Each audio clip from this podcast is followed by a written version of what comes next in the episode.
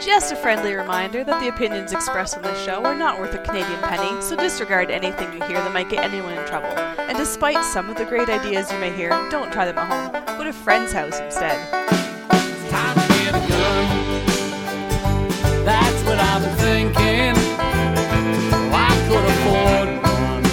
And if I did just a little less drinking, time to put something between me and the sun.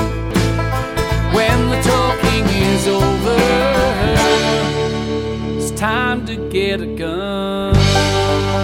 Hello and welcome to Slamfire Radio, episode 296 for March 21st, 2019. I am the Frelate. It's 2019. No, it's not actually.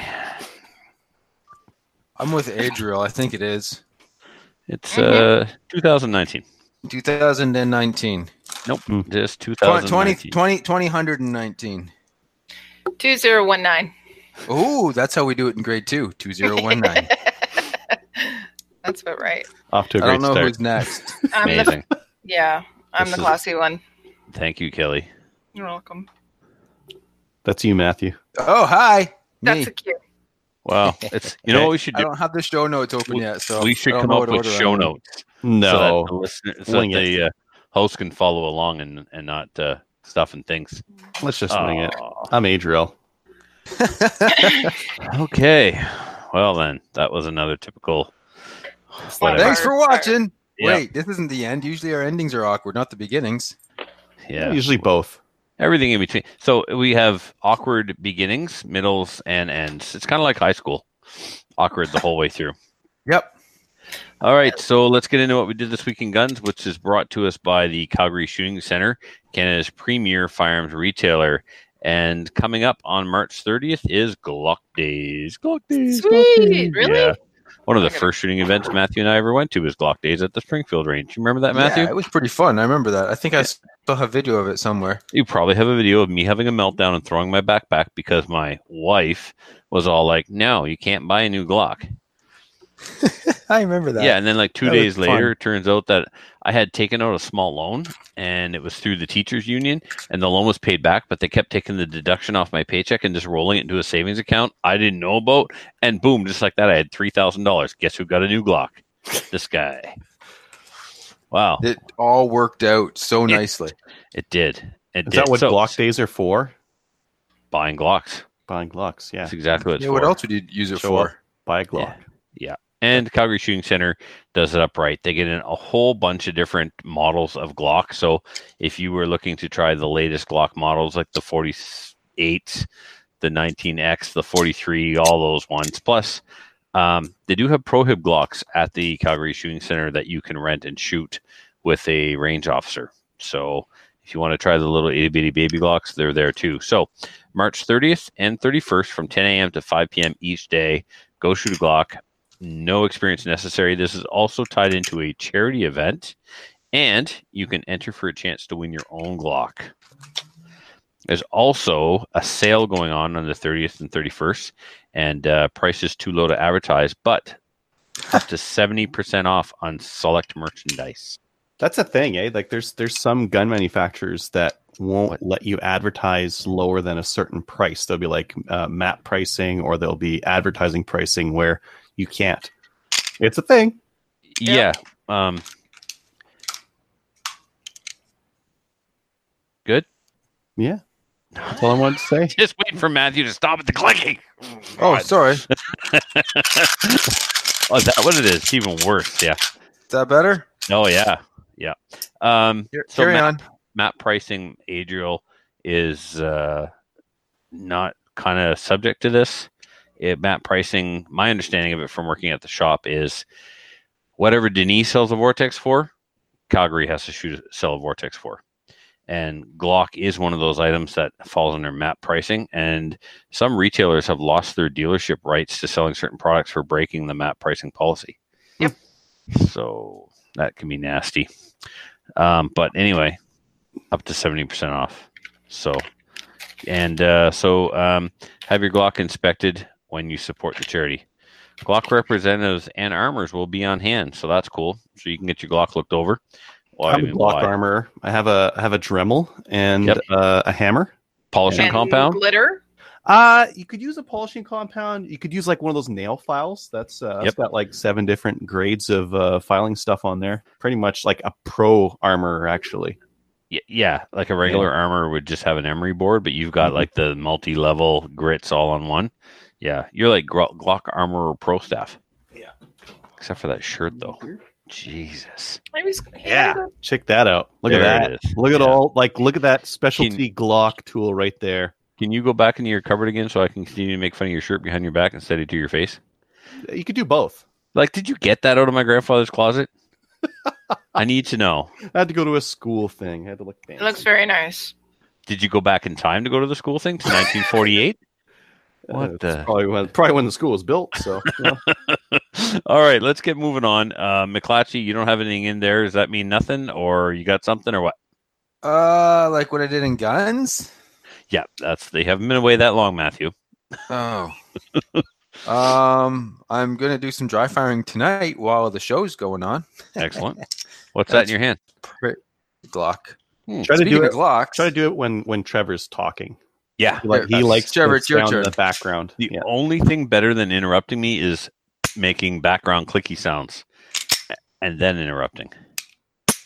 As long as you know, we just lost 3 listeners every time you do that. Great. Now we're negative. Good one. No, I haven't done anything gun really. Well, is that true? I think I got the rifle out to shoot at a crow, but it flew away before I got the gun out in time. You had a gun with you in the vehicle. Mm-hmm. So there's that. I mean, that's good. Yeah. Well, yeah. And the groundhogs are back. So because it's spring, they're starting to come back out. So there will be more groundhog carnage coming up. So stay tuned. There will be groundhog carnage. That's crazy. I won't see a groundhog until June. Like, oh no, they're rustling around already. Wow, you must have like most of your snow gone already, or what? No, not really. I don't know why they're out. Really? But whatever. Jeff Reese sent me a message the other day. The gophers are out in the Calgary area as well. Man. Yeah. It's warm in Calgary, or it was melting. Well, it was 7 here today, so yeah. Well, and tomorrow, the Easter weekend is not until April, right? And when I went, that's still a ways away. I was going to say, the first time I shot gophers in Calgary was Easter weekend. There was still snow on the ground. Anyway, I digress. And they were out. They were out. Why? Gopher shooting's fun. We should talk about this more. You know what? It should be a whole main topic at some point. That'd be fun. Maybe after we go shoot some. Yes, which Matthew won't be with us this time. Mm. Yeah, rub it in. He can shoot some groundhogs. I'll shoot some ground. So, what's the ratio groundhog to gopher? Oh, one groundhog is worth 50 gophers. At least 50, I would think. At least. Because they're huge. They are huge. And there's also a lot less of them. So I wouldn't give you 50. I'd give you 25. No, 25? You come out here and try and pop some groundhogs and you'll see. Like, you can go all day. And if you get 3, that's a great day. See, it's not just the weight difference. You also have to add in the scarcity. I didn't know we were doing scarcity. Yeah, you have to put in the scarcity metric. Yeah, the metrics of, Mm-hmm. Yep. So, I'd say 50 to 1. Yep. So, Trev, you go out west and you shoot as many groundhog or gophers as you can. I'm going to shoot as many groundhogs as I can. And we'll see what the score ends up being at the end of the day. This is like... So I'm going sailing with Captain Andy this summer, and him and his lovely bride are explaining how the racing rules work, and it's like the boat that finishes first may not necessarily win because there's all kinds of like handicaps and stuff. Like depending on your boat, they add time or take time away. I'm like, this is why I want to sink the competition already. I don't like this system. What do you mean? It's not about just who gets there first. Yeah, what do you mean? Airplane racing's the same way. It's more about this is your time that you've left. This is the time that you've arrived. This is the distance you went, and then they do like a speed thing between 2 fixed points, and they take that and they make it so everybody's speed is the same. So whenever you're racing, you're actually racing technical skill as opposed to just who has the most horsepower and who gets the most kills. Right. Thank you, Adriel. Right. But in should this be the case, same on the boats. On the boats, like cannon kills, ramming, boarding walking the other boat, and throwing them all overboard. Like, Molotov cocktails. Molotov cocktails will be fine. Yeah, I want to go sailing with you guys. See, but Matthew, hard to do in Alberta. It's not exactly like that. It's kind of like, well, your boat has these sails, or your boat has this kind of hull, or your boat has this long. Right. So it's kind of like that because they put all this.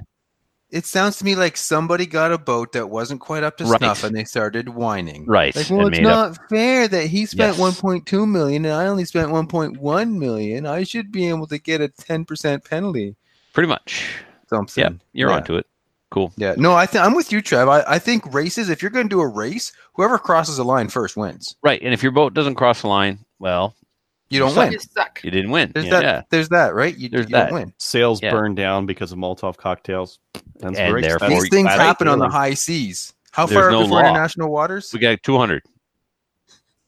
Never mind the Bredor Lakes. We're moving the racing out in international waters. And I'm bringing my M14. No rules. Incendiary ammo. Got to get some of that. And why not? That'll poke some holes in your spinnaker. All right. Spinnaker. That's the big sail in the front. All right. Well, learned nothing new today. What for racing, as Captain Andy would say. Right. So, all right. No more carbon fiber masts and sails. Let's get on to what we did this week in guns. Again, take 3.5. So I went to another one of those Steel Challenge matches near Fredericton. Is that the one you went to in Fredericton with Larry? Yeah. Yeah. I shouldn't have had the bigger breakfast. Oh, wait, it was McAdam, wasn't it? Close enough. Thomaston Corner, if you want to get specificer. Specificer? Yep. Thomaston. Atlantic and Pacific time? Exactly. Yeah, so same stages as last time, same idea. I wasn't there last time. What were the stages? Well, they're like modified version of the actual Steel Challenge stages. Like so it's not an actual Steel Challenge? No. It's 100% outlaw. They're using some, when we bought our new steel, we pointed Larry in the direction and said, take all you can carry. And lucky for us, he's got a really small truck, so he only got like 4 pieces. But so he's got our old steel. You remember the steel we used to shoot on? Yeah. So we sent that on down the road, and that's what he's using. So like there was a smoke and hope set up, and there was maybe a roundabout. But anyway, 4 stages, modified version of the actual stuff. The distance. So it's the same rules where you get 5 rounds. Yeah. They chalk out your slowest. Yeah, exactly. Yeah. And how many? Like, was it all? Everybody was shooting centerfire pistol, or were they doing rimfire rifle as well? We had some rimfire rifle. We had pistol. We had Larry didn't get too crazy about it. Like he didn't do like single stack and production and right. You were either shooting a pistol or a rimfire kind of thing. Pretty much, or a PCC. So did you bring your PCC? I did. This is twice now I've gone down with my PCC. But unfortunately for me, this time Jody Waring showed up. So he's such a sandbagger. Not a sandbagger, but he's just like, he's not braggadocio whatsoever. Like he's very low key. And say that again? Braggadocio? Yeah. So braggadocio. Very good. Yeah. So he's very soft-spoken. And so I'm like...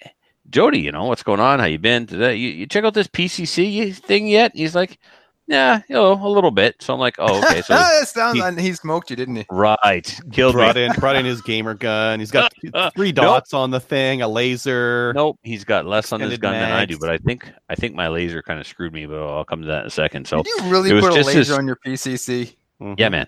Yeah, he did. Yeah, look, it's right here. I took it off tonight because I don't have time. It's dumb, right? No, it's not dumb. It's not dumb at all. What are you talking about? All right, I am bored. Little fetus or something. Awesome. So anyway, so I'm like, Jody, you check out this PCC stuff yet? He's like, yeah, a little bit. So I'm under the impression that he's just like watched some videos or something, right? And he showed up late, shot pistol first, and after we left, he shot his PCC. And, wait, you go through it twice? Yep. Yeah, because there's only 4 of the stages, not 8 of the stages. Right. And it's not uncommon to shoot steel with 2 different divisions. How many people do you have out there? We had a handful, maybe a dozen or so. Oh, so you had lots of time. Yeah, lots of time. Yeah. Well, and actually, Larry's like you and other Trevor was with me. We went to Filthy's the night before, and then we met up with some other gunnies and Paul and Joe and Ken, and we had breakfast in the morning first, where Matthew was supposed to meet us for breakfast. But I'm very upset that I didn't get a chance to get there, but I'm satisfied with my decision because I didn't get divorced. So it's gooder this way. It is gooder to not get divorced. Yes, you'd know. Yes, so. Exactly. You chose marriage over shooting. Tisk. I know, right? I'm glad you could learn from my mistakes. That's important. Somebody's got to.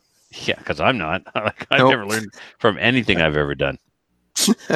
Anyway, after breakfast, we headed on out there, and Larry was like, "Okay, for breakfast?"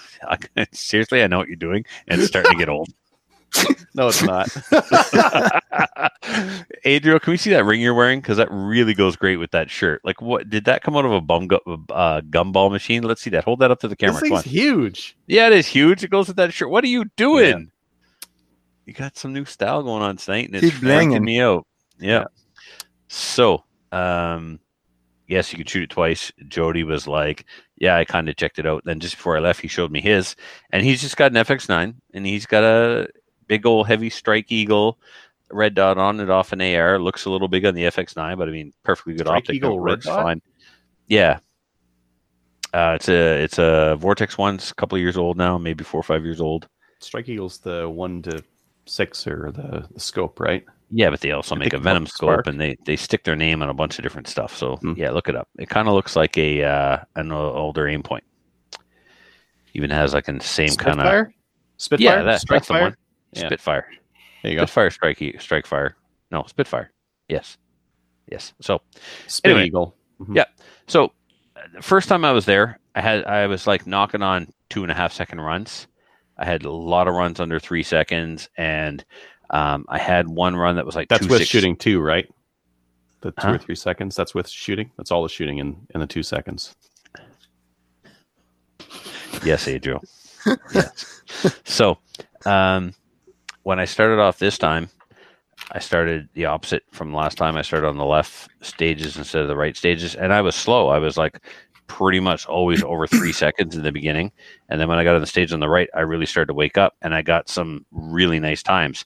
I finally got under 2.5 seconds, and I got all the way down to like a 2.38. I was like 5 plates, 2.38. Like that's awesome. That's fast. Yeah. Go look at Jody's times. Jody was routinely under 2.5 seconds. Wow. Yeah. Now it goes by time, of course, because it's steel, and I'll look it up later while somebody else is talking, because he, even though it goes by time, there's still a percentage in practice score for Steel Challenge. So I was like 96 point something of him, but anyway. Right. Yeah. Yeah. Did you I forgot what the FX9 looked like, so I looked it up on Google Images. The third image in is Adriel holding one. Yes. He knows about all the internet matrix. Yeah.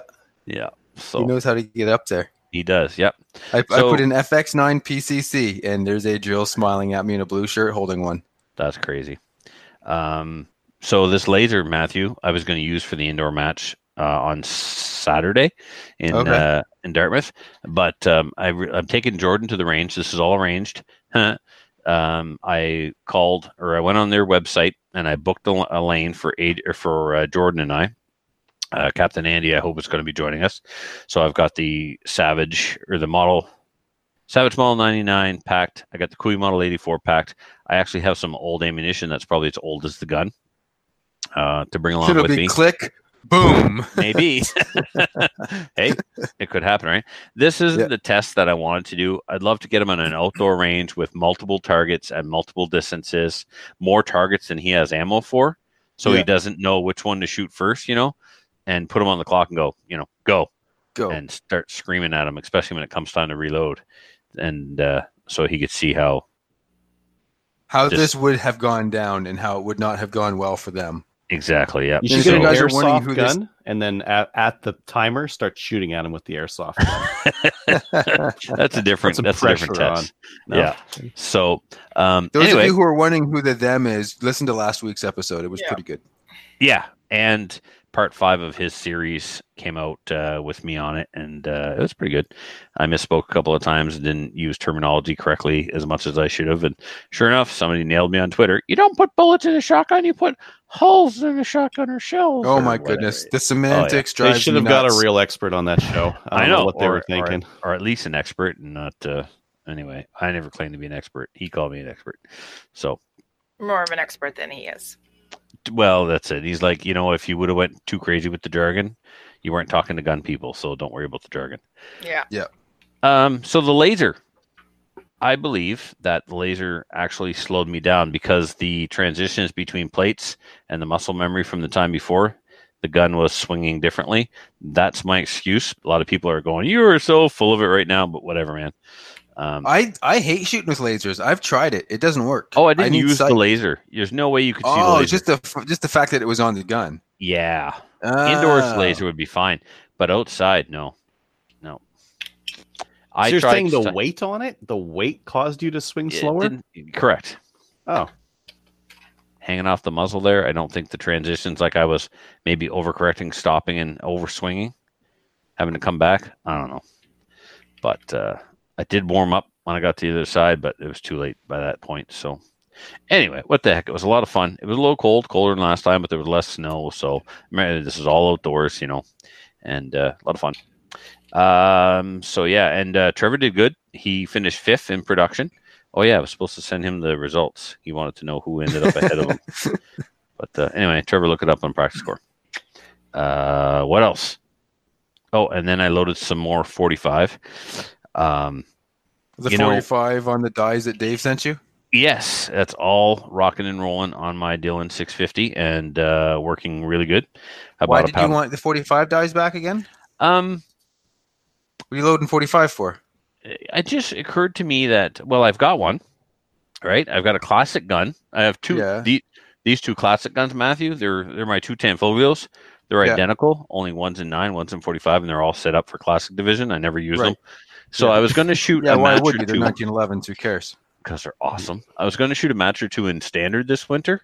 Or not in standard, sorry, in classic major. But then I got my PCC. Yeah. So I figured that if Dave had that stuff, I could get it back for him at least what I paid, what I sold it to him for. And I think he even treated me better than that. So that's Dave for you. Yeah, exactly. Right. If you can find a nicer guy than Dave, you can't though. So you can't. Dave's the nicest guy in the world. He really is. So that's I just didn't have my 650 set up for 45. And another reason, Matthew, is I want to process 308 brass on my 650, and the caliber conversion kit for 45 and 308 are almost identical with the exception of 3 pieces. So I got I got the 45 caliber conversion kit back from Dave, and then I ordered those 3 pieces. What I paid Dave and what I paid for these 3 pieces is still nothing compared to had I bought the 45 dies and the 45 caliber conversion kit new. But you're still not shooting 45. You're just making it. Right. That is in fact true. That sounds like how my wife describes getting a sale on something that we didn't really need. Yeah. But it was on sale. But it was on sale. I saved money. No, I've loaded 1,000. I've loaded 1,045, and I'm looking at my powder measure, and there's still a bunch of powder in there. So given the powder charge that I'm using, 4 grains of powder, 7,000 grains in a pound, you work that out, it comes out to 1,795 rounds per pound. So I'm going to break out another 1,000 and load until I run out of powder, because I bought another 1,000 primers too. So, I mean, what am I going to do? Put the powder back in the jug? This is a tried and true load though. Yes. Yeah. Okay. No, not really. To be honest, no, not at all, actually. But I'm making 1,000 more of it because the powder's already in the measure. Well, we know we know that I'm not good at taking powder out of the press and putting it back in the proper container in the back of the press. So new policy, powder stays in the press till it's gone. I like it. It's simple. I mean, well, here's where the recipe came from, Matthew. What? You all right? You all right? Oh, yeah. Oh, just dogs. No, it's my dogs. Yeah. So Captain Andy shoots Campro Full Metal Jacket, and he runs 4.2 grains, I believe. So I can always use less powder with X Metal bullets because they're not Full Metal Jacket. They're coated. So I figured if he's getting a solid cushion with 4.2, I'll be good with 4. That'd be fine. Cool. Yeah, be fine. I hope you're 3 power factor under. Well, you know what? You say that. So one of the Black Badges this spring, I think it was the Woodstock one, or spring 2018, I brought out the my 45, and I was shooting some Campro, and I thought it was a proven recipe, and I was shooting, it was so smooth and so soft, and I was like, man, why haven't I been shooting 45 classic forever? This is amazing. And then I cronied it, and it was like 137 or something. Now, for the listeners, it's supposed to be, who don't know, if you're shooting 45 in your gun in IPSC, it's got to be 170 power factor, and it was 137. So yeah, that's down quite a bit. Matthew was surprised it cycled, but I didn't have a big heavy spring, right? So right. Anyway, all right. What else did I get up to? You never tell me we had breakfast. Like with your recoil spring that light. Is your slide just taking all the rest of that energy with the differential? You're shooting something 130 power factor and the gun cycles just fine. You shoot something 170 is what you should be shooting. Wouldn't that just like all the extra force just be rammed right between the slide and the frame? Which is why a buffer is a great idea. I think I've got a buffer in one of my 9s, but not my 45. So makes sense. Yeah, definitely. If you're going to use lighter recoil springs, you should be using a buffer, because yes, you're slapping metal on metal, right? The back of your dust cover on the slide is that part of the with a 1911, it's going to break eventually, so because there's something in there is better. Yeah, get on the internet right now and find me 5 broken 1911s that broke because of this. Please go for it. I'll wait on the right now. And then I clean my PCC like I always do after every match, especially if it's a new gun, it's breaking in and stuff. And one of the complaints that people have about reliability at FX9 seem to be, they get pretty dirty pretty quick because it's direct blowback. So if you want to avoid any issues, keep them clean. Oh God, what am I? I'm knocking on like 700 rounds so far with. I only ever had that one failure to feed. Yeah, on that first 200 or so you said. Yeah. And I've never looked back. So now this time I decided to take apart the lower to really get it clean. So I removed the bolt stop and the parts around the bolt stop and the ejector, because the ejector seemed a little loose. So I'm like, all right, I'm going to unscrew the ejector, take all these parts out. And then there was this one little piece of milled steel that looked like some kind of afterthought, like we've got a gap here. We need to take up some space. Let's just fire a piece of steel in there. And I was panicking because it was time to leave. And we were leaving on a Friday to drive down to Fredericton. And I couldn't figure out where this part went. So I was like Facebooking Derek, our new Patreon, to get him to send me pictures of his gun. And then Wes to get him to send me pictures of his gun. And then all of a sudden I figured it out. So I Facebooked them back. I was like, never mind. And of course, well, what do you mean, never mind? What was so important you're freaking out about? But anyway, I figured it out based on a notch and groove type situation. So got that back together. And what else? I changed the grip and the stock on my WK. Let me just grab that. Now, Adriel was talking about putting a fixed stock on his WK. So that's what I did. And I've done this before, but it shortens the length of pull pretty significantly, which makes the eye relief quite challenging. So if you look, I've got the scope ring, the forward ring, all the way to the end of the receiver, just before the receiver stops and the handguard starts. So I'm out of room there, but I've got one of those, what's the name for them? A cantilever? The scope mount? Cantilever mount? Yeah. Is that what it is? Those rings look really low. Like, do you get low. Like, can you see out of that scope without having to jam your head sideways on the gun? I can. Like, this is a hunting gun, so I don't plan on wearing hearing protection other than maybe earplugs at the range while practicing. So it's right there. But yeah, I agree. It is low. The problem may go away when I put the cantilever on. I never find the eye relief in the house is the same as when I actually get out to the range. Like, I adjust it in the house and it looks good, and I do it on high power and it looks good, and then I go outside. It's like, no, this isn't right. Oh man, anyway. I went to the range last week, and then my scope reticle was like 2 degrees off, easy. I was like, what hell? What's going on with this? I'm not too worried about the level, but the eye relief usually tends to be a little different. So, if you see how this fixed stock is made, there's a spacer between the stock and the castle nut, and it comes in two different sizes. So this is the larger of the two, and you'll notice if you look closely, I have two receiver end plates on there. And the first one, the one touching the back of the WK receiver, is the one that came with the gun. And I kept that on there because it's an ambi sling mount. But then right behind it is a thicker than typical AR-15 receiver end plate. And that was set up for a QD mount. So I used the Dremel and I flattened that. I grinded that off. Grinded. That's proper grammar, right? I grinded it off. And so then the buffer tube itself, I didn't screw all the way back into the receiver. So I probably gained almost a half an inch extra length of pull here.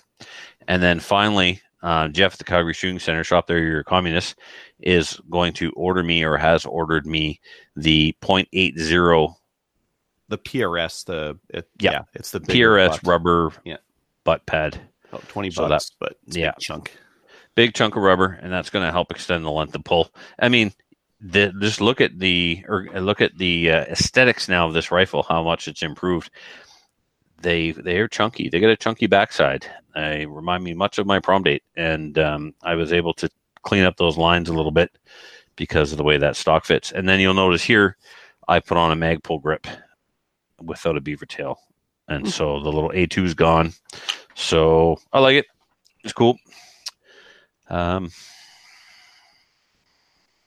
put iron sights on my Sabretooth SKS. I had ripped the red dot off of that, put on the air that I ended up training for the long branch. So there was no sighting system on that gun whatsoever.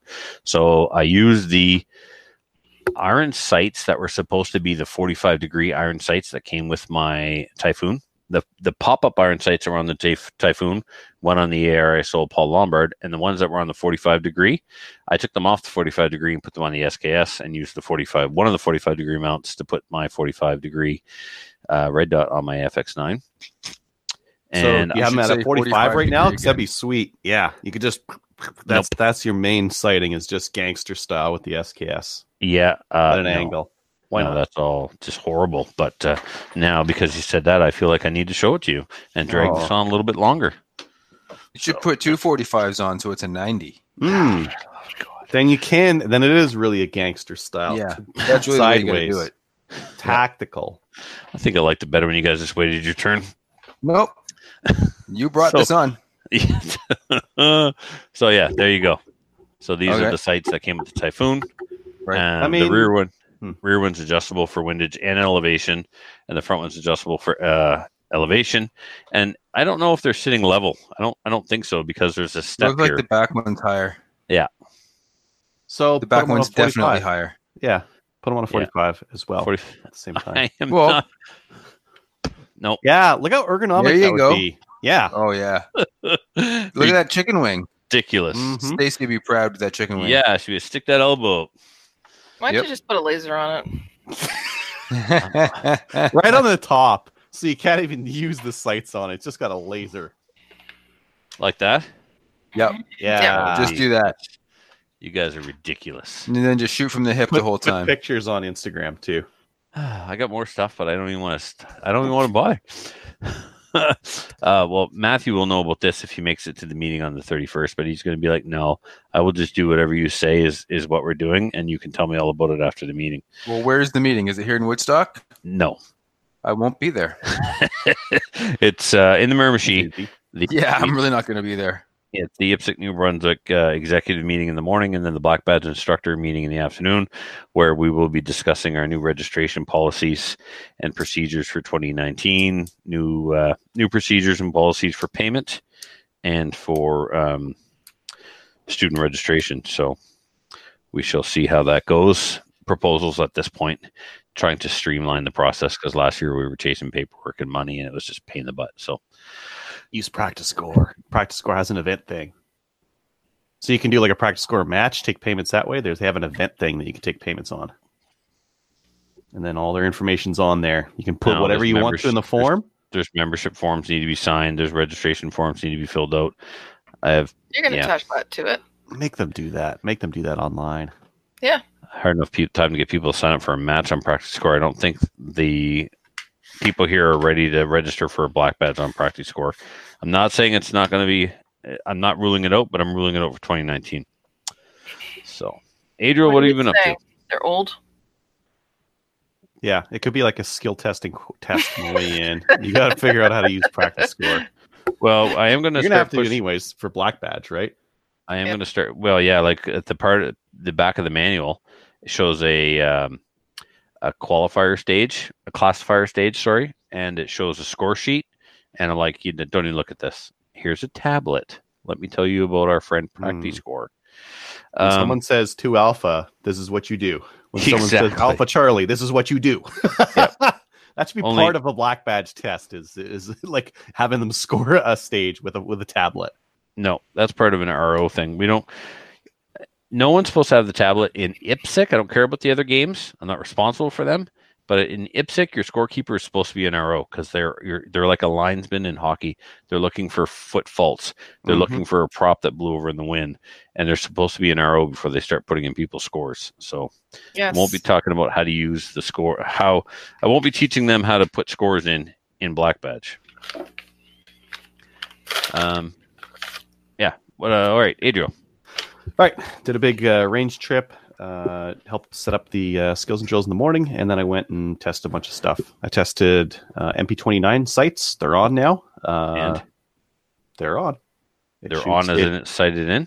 It is now sighted in. Lined in, Trevor. They look ridiculous. The I was going to go with a 0.3 on the front, but that would have been like bottom right out on the back. So I'm like, I need a little bit of room. The only other option they had after that was a 0.34.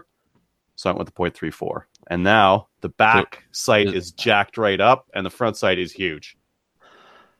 It looks real silly because it was what, shooting like 4 inches high at 10 or something. It was massively high. Yeah. All right, so now you got a super high front post. Yes. Okay. But it's on. So yeah, well that's all that matters. Who cares what it looks like? Yep. GSG new sights on it. Those were fantastic. So Dawson Precision has these replacement sights for the GSG. They're pricey. They're like $100 for a $300 pistol. Seems like a lot, but they work fantastic. And I was ringing the steel at 50 yards, just pounding it with those sights, aiming a little bit high, of course, because it's 22 pistol. AR ran fine. So this is the old barrel. And it ran old fine. Everything? Not everything. I ran the new trigger, barrel. I can't remember all the other stuff. Anyways, it's reliable. Buffer. Though I tried different combos of those. Yeah, you've gotten too far into this. You don't even know what's what anymore. Oh, yeah. Yeah. I don't even know. Is this the one that had been cycling incorrectly? Yeah. Yeah. Yeah. But old barrel, and I have a whole bunch of XM193 that I'm running, and it runs fine. So I'm just going to run that for this year. Who cares? Yeah. I'm running limited. It's red dot. I don't need like MOA precision. It's good because you're not going to get it. Mm-hmm. Not with a red dot. Let's see here. Try my Glock with the new ETS bags. They ran fine. They don't drop free though, so I'm going to see what I need to do to get them to drop free. But they ran fine. Crush them in a vice. Crush them? Crush them. Get some sandpaper and do some sanding and whatnot. What? You're not going to? No, really? That's crazy. I was raised and taught to crush them in a vice. That sounds weird. It does. And I'm not even making it up, Adriel. I swear you are. You're just messing with me right now. Crushing them in a vice. I'm not telling you to do it. I'm telling you that's what I was told. Don't crush it in a vice. Yeah. That's just if your Glock makes don't drop free, crush them in a vice. Just put acetylene on it until it like gets soft and then put it in again. And then it'll be... I don't know. Yeah. Anyways, heat it up in the oven. I'm not going to crush them in a vice. What you should do is Dremel out the mag well. Is probably the grip. Is probably the smarter idea. Like don't the mags are expensive. You should mess with the gun. Sometimes, right? Some guns. Yeah. Not this one. Let's see. I shot the BCL with the changed ejector, and it ran fine. Cool. Your review was phenomenal. I like the detail photos that you took showing the two different bolt designs was phenomenal. Yep. Well thought out, well organized, well done. I liked it. Good news. BCL has hired somebody to actually handle nothing but warranty requests. Yep. So whereas they just didn't have anyone before. It just wasn't, as far as I know, it was just well, like, the phone ringing. Somebody want to get that? What phone? What are you talking about, Trevor? Yeah, they don't have a phone. So I'm not salty about it. I tried using their warranty process since December, and I haven't gone anywhere. The thing is, I posted that on I posted the review on Reddit, and like there's a ton of other people. Yeah, I got the same thing. They've got my gun. They've had it for months, and I have heard nothing of it. Same thing on CGN. So it's sounds like it's common thing. Is it a coincidence that right after your review came out, SFRC dropped them? It is a coincidence. Kelly said, no, it's not a coincidence. Thank you, Kelly. SFRC Don't say what you really meant. Move on. No, I'm just saying SFRC dropped before the review came out. Yes. Oh, so it was a coincidence. Yes. Obviously. And they didn't necessarily drop them. I picked that language on purpose. Yes. Mm-hmm. They've positioned themselves so that it's better for both companies.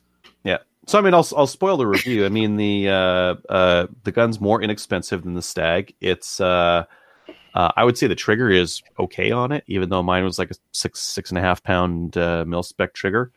I think that for the price, the Stag 10's the better way to go, because by the time you add all the things, like a Stag 10, you can buy one off the shelf for $2,200, right?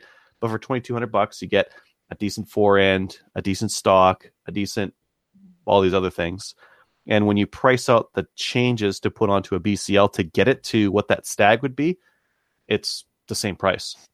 So you might as well, like, if you're going to buy one off the shelf, you might as well get the Stag 10. If you're going to build one, you might as well build the Stag 10.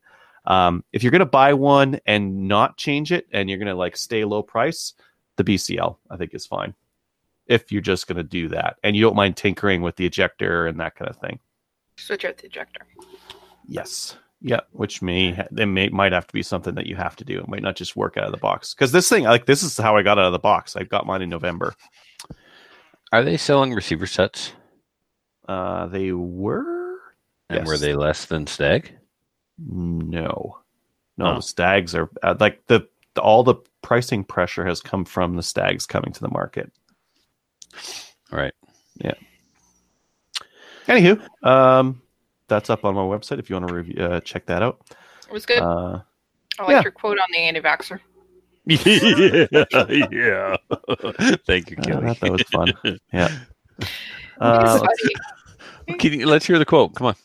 The gun ejected with all the force of an anti-vaxxer's kid with polio. Yeah. Yeah. Absolutely appropriate. Yeah. Awesome. I shot the BCL. I got like 2-inch groups with it at 100, like nothing fancy. I didn't shoot like a ton of ammo through it, and I think if I would have shot a ton of ammo through it, I'd have something a little bit more solid. So I'm still going to do that, but not with this range trip, because I had a whole bunch of other stuff going on with this range trip. I couldn't afford to sit and run through a whole bunch of ammo with it. But the reliability was top notch ever since putting that new ejector in. It's the ejector profile. I think I talked about this before on a different show. Yep, you did. The ejector profile was it. Yep. Like, it's the only ejector I've ever seen with that profile. And why? Like, why would you? What are you thinking? I put a $5 True North Arms ejector in it. Works fine now. With a traditional profile. Yes. Yeah, we'll figure. Yeah.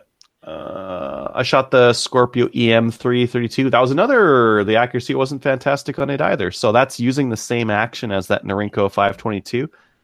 As far as I know, it's got the same barrel. It's just turned down. Accuracy wasn't as good. So disappointing a little bit on that. I did some 22 testing on my 522. I changed the bases with it, and I jacked up the rear, and it did not do nearly as much as I wanted it to. I need to like bring some tools out to the range and start screwing around with bases out there, so I get that like 30 MOA base for Chinese eBay pricing. And I did a whole pile of shooting with the Marlin 795. Cool. Yeah. fun stuff. Lots of shooting. The nice thing was shooting the 795, though, I load up a 25-round mag, throw 27 shells in it, burn the first two, and then fire off all five groups one right after the other. That was a lot nicer than, my Norinco. I'd have to run like 10-round mag, 5-round mag, 5-round mag, reload one of my 5-round mags, whereas this was just do a whole bunch of loading and then do a whole bunch of shooting. Yep. The 25-round mags are nice for that. Yep. Yeah, they're super reliable. The only reliability issues I had was with Winchester 22 ammo not going off, which that's not anything new. That's what it does. Yeah. It just doesn't always go off. Yeah, it's cheap and it doesn't always go off, but at least it's mostly inaccurate. I found a thread on GOC about extended Axis mags by some MMAT guy. Any of you guys know about this? No, he's kind of shady, I think. So actually, I think I can show this on camera. I've looked at the rules and how I went about this, and I think I'm good to go. So I had just ignore this part, ignore the top part for a minute. I had a 520 Magpul mag for an AR-10, 520, right? I took the bottom part off. I pulled the follower down as much as it could. I chopped the top off. There's my new top.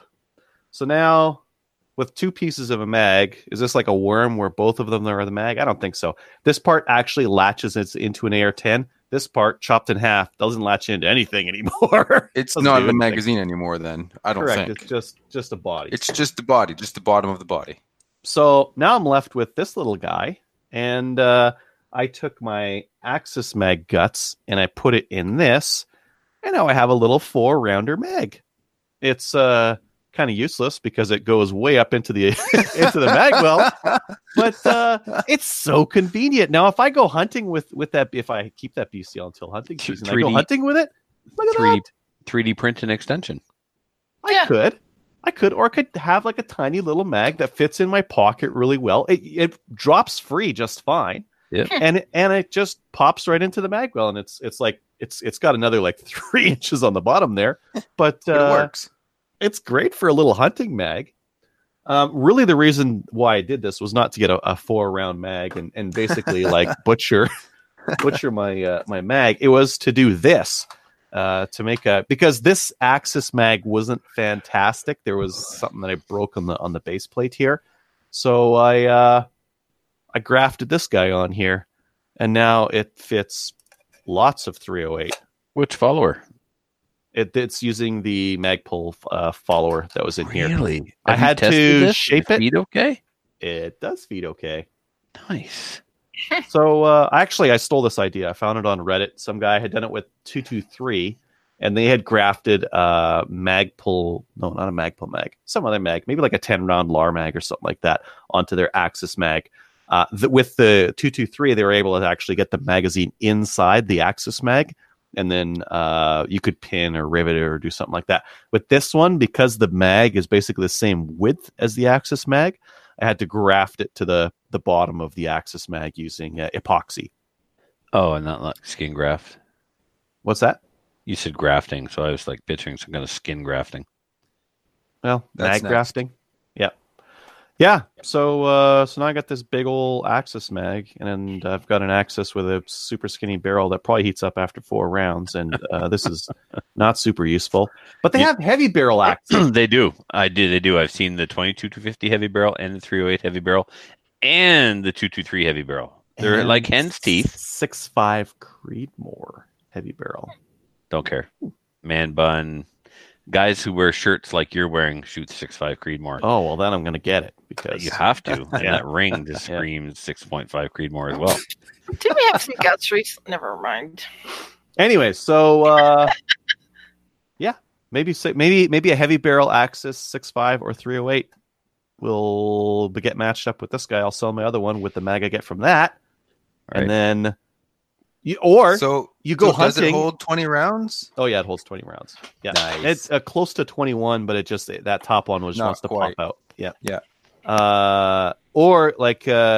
For you hunters out there, you buy a box of ammo, you load this up, and you're good for 20 years.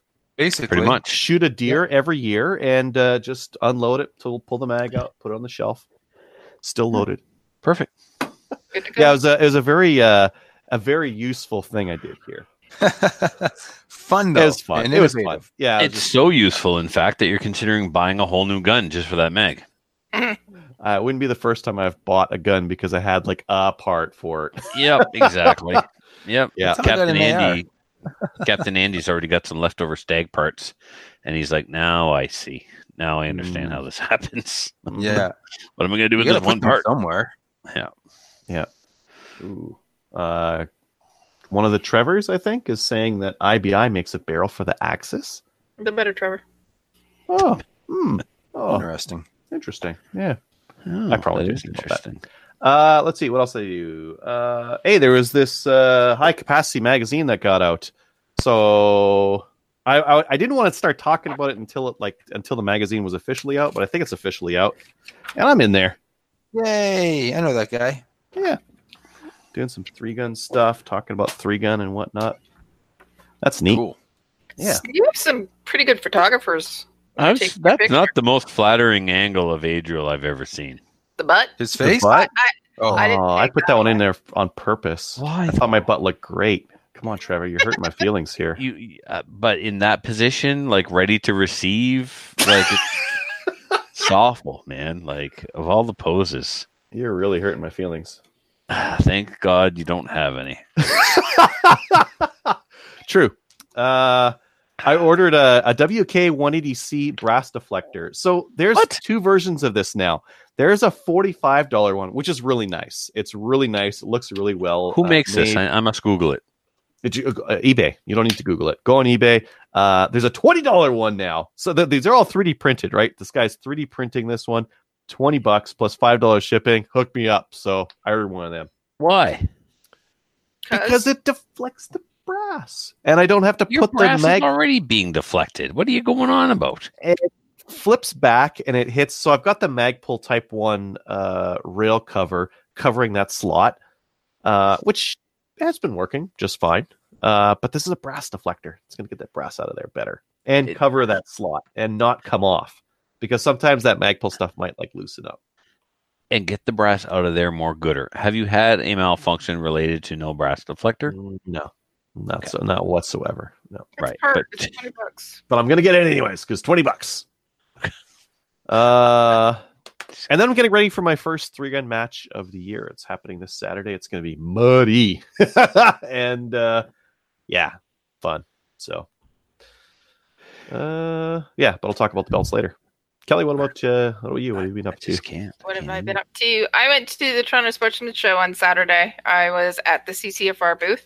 We had a lot of people stopping by, listeners as well, that stopped by and said, "Hey, Kelly." And I said hello to them. Some of them actually even came by just specifically to say hello. Saturday was extremely busy. We were like at times, 5-6 people, even I don't know, maybe 50 people in the booth. So it was kind of crowded. Those numbers are like 5 or 6 or 50. Like, well, 5 or 6 people deep. Oh, jeebus. But there's like 50 people, 60 people in the booth, and everybody wanted, like, we had t-shirts and patches and stickers and all kinds of stuff that we were both selling and giving away. Everybody wanted all the swag, and I was the person that was doing all the transactions, both with money and debit cards and credit cards. I was rocking. It was busy. Tracy and Rob were both there, so we had a lot of people stopping by just to get their pictures taken, to say thank you, shaking hands, and it was really nice to see everyone, because everybody was saying thank you very much to the CCFR for all the work that we've been doing, especially with C71 recently. So it was nice to see. What else? Yesterday we released for Maple Seed. I posted it both on all of our social media. If you go onto our website, you can get a hoodie that is a fundraiser right now for Project Maple Seed. And yes, it says we put the fun in the fundamentals. I think we stole that from the Furlachi crew, didn't we? Yes, copyright infringement, trademark. Come on. Yeah, I saw that. I didn't even think about it. Wait, we don't put the fun in. No, Trevor, that's right, Matthew. We don't put the fun in fundamentals. We put the mental back in fundamentals. That's right. But it's okay. They can have the fun. We're having the mentals. That's right. Yeah, you guys are mental. We are mental. For $50, you can purchase the plus shipping. You can purchase the hoodie, and it'll go, and half the proceeds go to supporting us. So that's awesome. Do you guys sell bunny hugs as well? Yes, we do sell bunny hugs for those of you in Saskatchewan. Is it Alberta or Saskatchewan that you say? Can someone, Saskatchewan. What's a bunny hug? A freaking hoodie. They're the only place that calls it a bunny hug. So it's just a hoodie, but they call it a bunny hug. Yeah. We used to call them a kangaroo. Oh, something. We did. Yeah, remember that? They were called kangaroo something. Yeah. But bunny hug, no, they're a hoodie. Just a hoodie. Yeah, in the 90s, they turned into a hoodie. Yes. Okay, lock it on me. Okay, yeah. So Coat of Arms. I got my new Coat of Arms hoodie, and this is the whiteout one. You can buy this one, plus there's an AR one as well. And if you take a picture of it and post it on their Facebook group, social media of any sort, they will enter you into a draw where you can win a gun of some sort. All kinds of different sponsors are donating. You can even win a BCL, apparently. A lot of sponsors are donating guns. So the whiteout. Speaking of Coat of Arms, I saw the publisher. So Coat of Arms also does the TV show, but they also do the High Capacity magazine that Adriel was in. I saw Corey Levitt at the Toronto Sportsman Show as well. He is the editor for High Capacity magazine. He said that he's going to be coming on the show soon. Yep. Right, April 11th, I believe. Cool. Right. So him, as well as his partner in crime, Dave Hopkins, are going to be coming on. But I was talking to Corey about the whiteout giveaway, the whiteout t-shirts, sweatshirts giveaway. He said that it's been extended. It's been so popular. He doesn't have a cutoff date yet, so can buy your hoodie or your sweatshirt or your hat, post the picture, and then you can maybe win a gun. I say do it. I'm going to do it later this evening. I got to see Dan Demers from Nanook as well at the Toronto Sportsman Show. Lucky bum. I know, eh? So I meant Dan. Oh, well, thank you. Because he got to meet you. You're famous. He gets to see me. People all the know time. You. People show up, and you're like, I don't know who these peasants are, but they're addressing me by my first name. I know. Right? They are not allowed to. It is a little weird when they say, "Hey, Kelly," and I'm going, hi, do I know you? Oh yeah, I listen to Slamfire. Okay. Dan, I see him all the time. I see him quite a bit. He's a really, really nice guy. He's probably one of the nicest guys in the industry. Hands down. Yep. Amazing guy. Super. He's always smiling. I don't know if that guy ever has a bad day, like seriously. No. But he gave me a new Nanook Nano case. This is a net. I don't remember where I put it. I think I got so many Nanook cases I can't keep track of them. I know. So I stopped by and I said hi to him. I told him that I was still waiting for mine, my orange one, but he said, "Just hold on a second, I got something for you." So he went and got me one of the little Nanos. It was black. It's brand new. And I said, "Oh, this is slim." I said, "It's black. It's slim and sexy." Slimming. And he said, "Well, it's not see-through and it floats." So one guy said that I can put all my weed in it now. I'm going, okay. How big is it? It's hold it up. That'll never hold all your weed. You need the 935. Personal use. I said I didn't really think about that. Dan said I didn't either. It's not a marketing angle we're going for, but yes, it's true. Absolutely. That's way too beefy of a container for weed. Come on. It floats.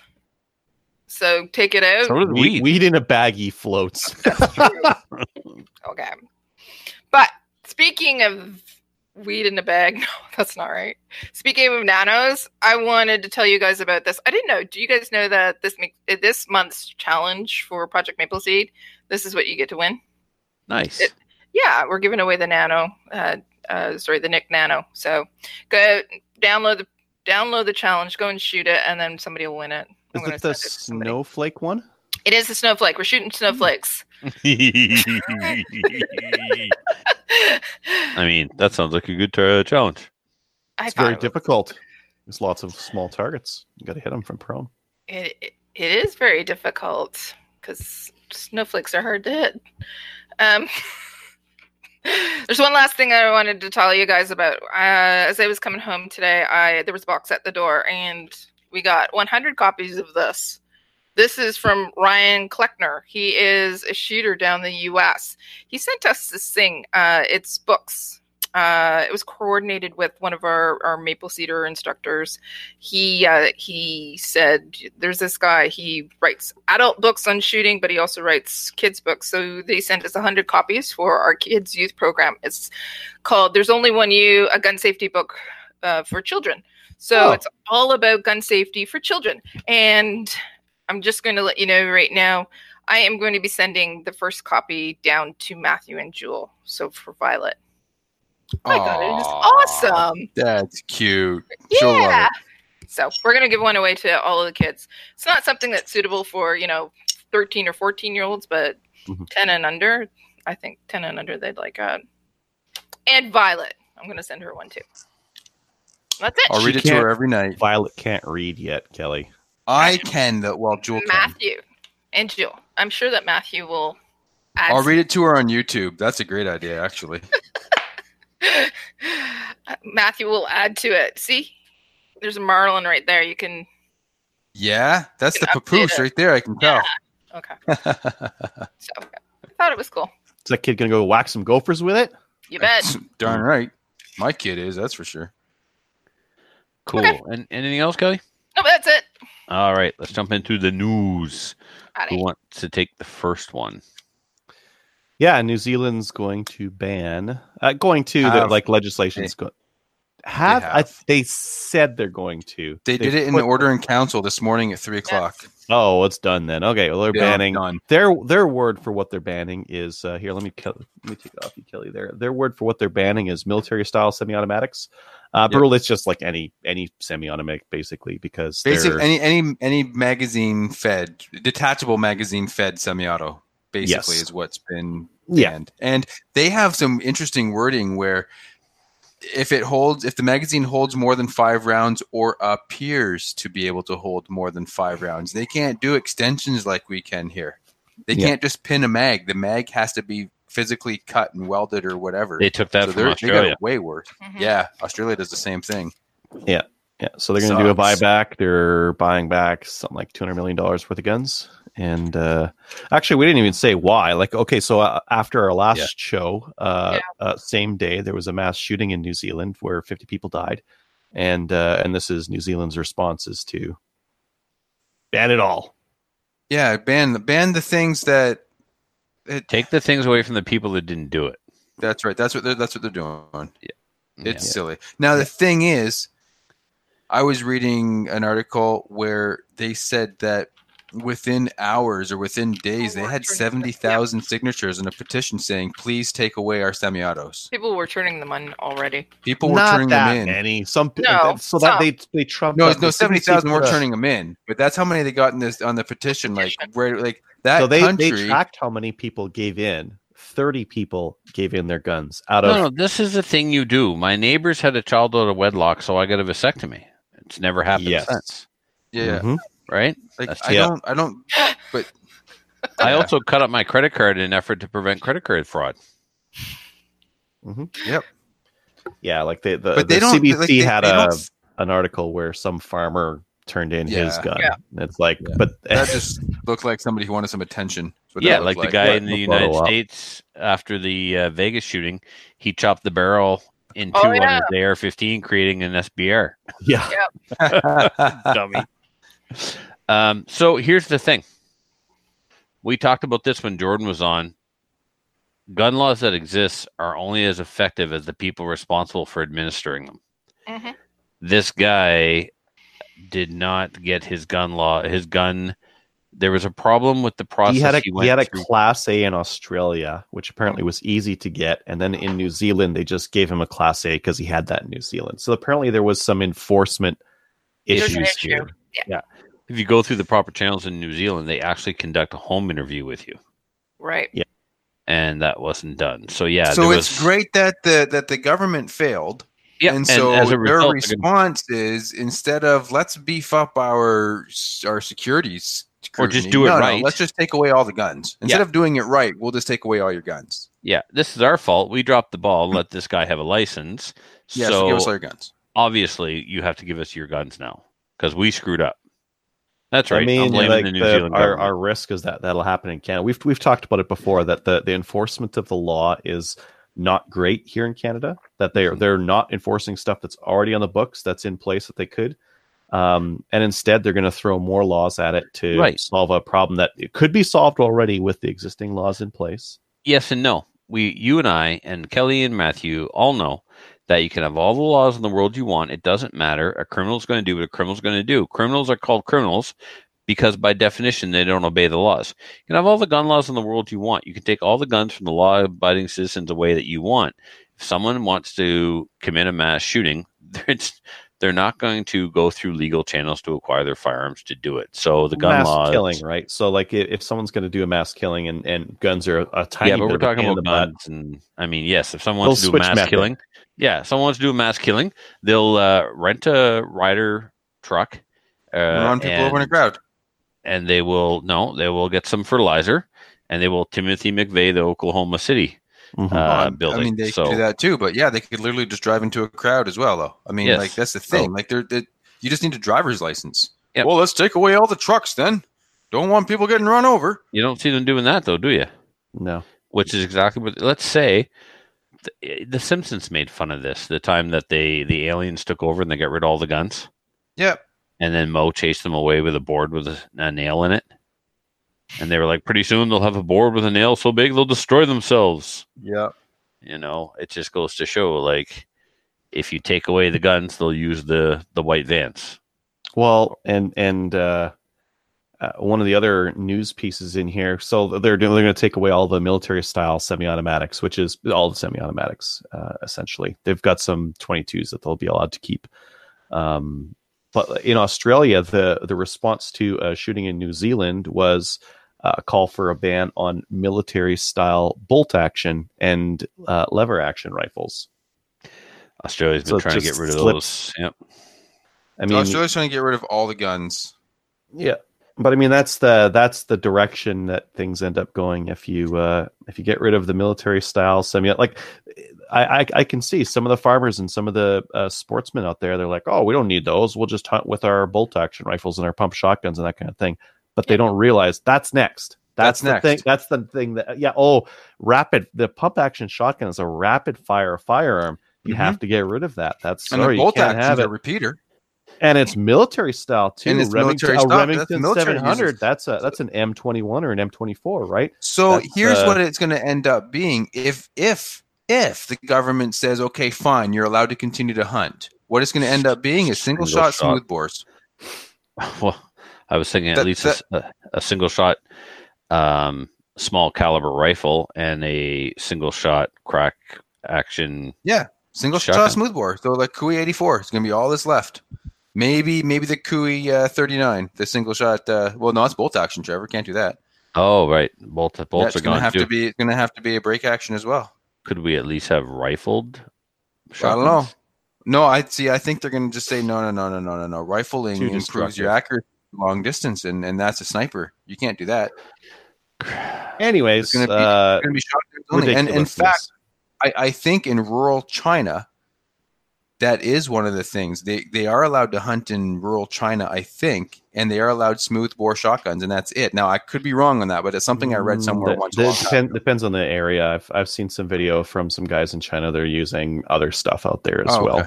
Okay. Yeah, you're probably right. I mean, China's not that big, but it's kind of big, right? So, am I the only one that feels funny supporting a firearms industry in a country that doesn't allow civilian ownership? No, you're not the only one that feels that way. Because, like, a lot of cool rifles are made in Japan. There's zero civilian ownership in Japan. Yeah. Yep.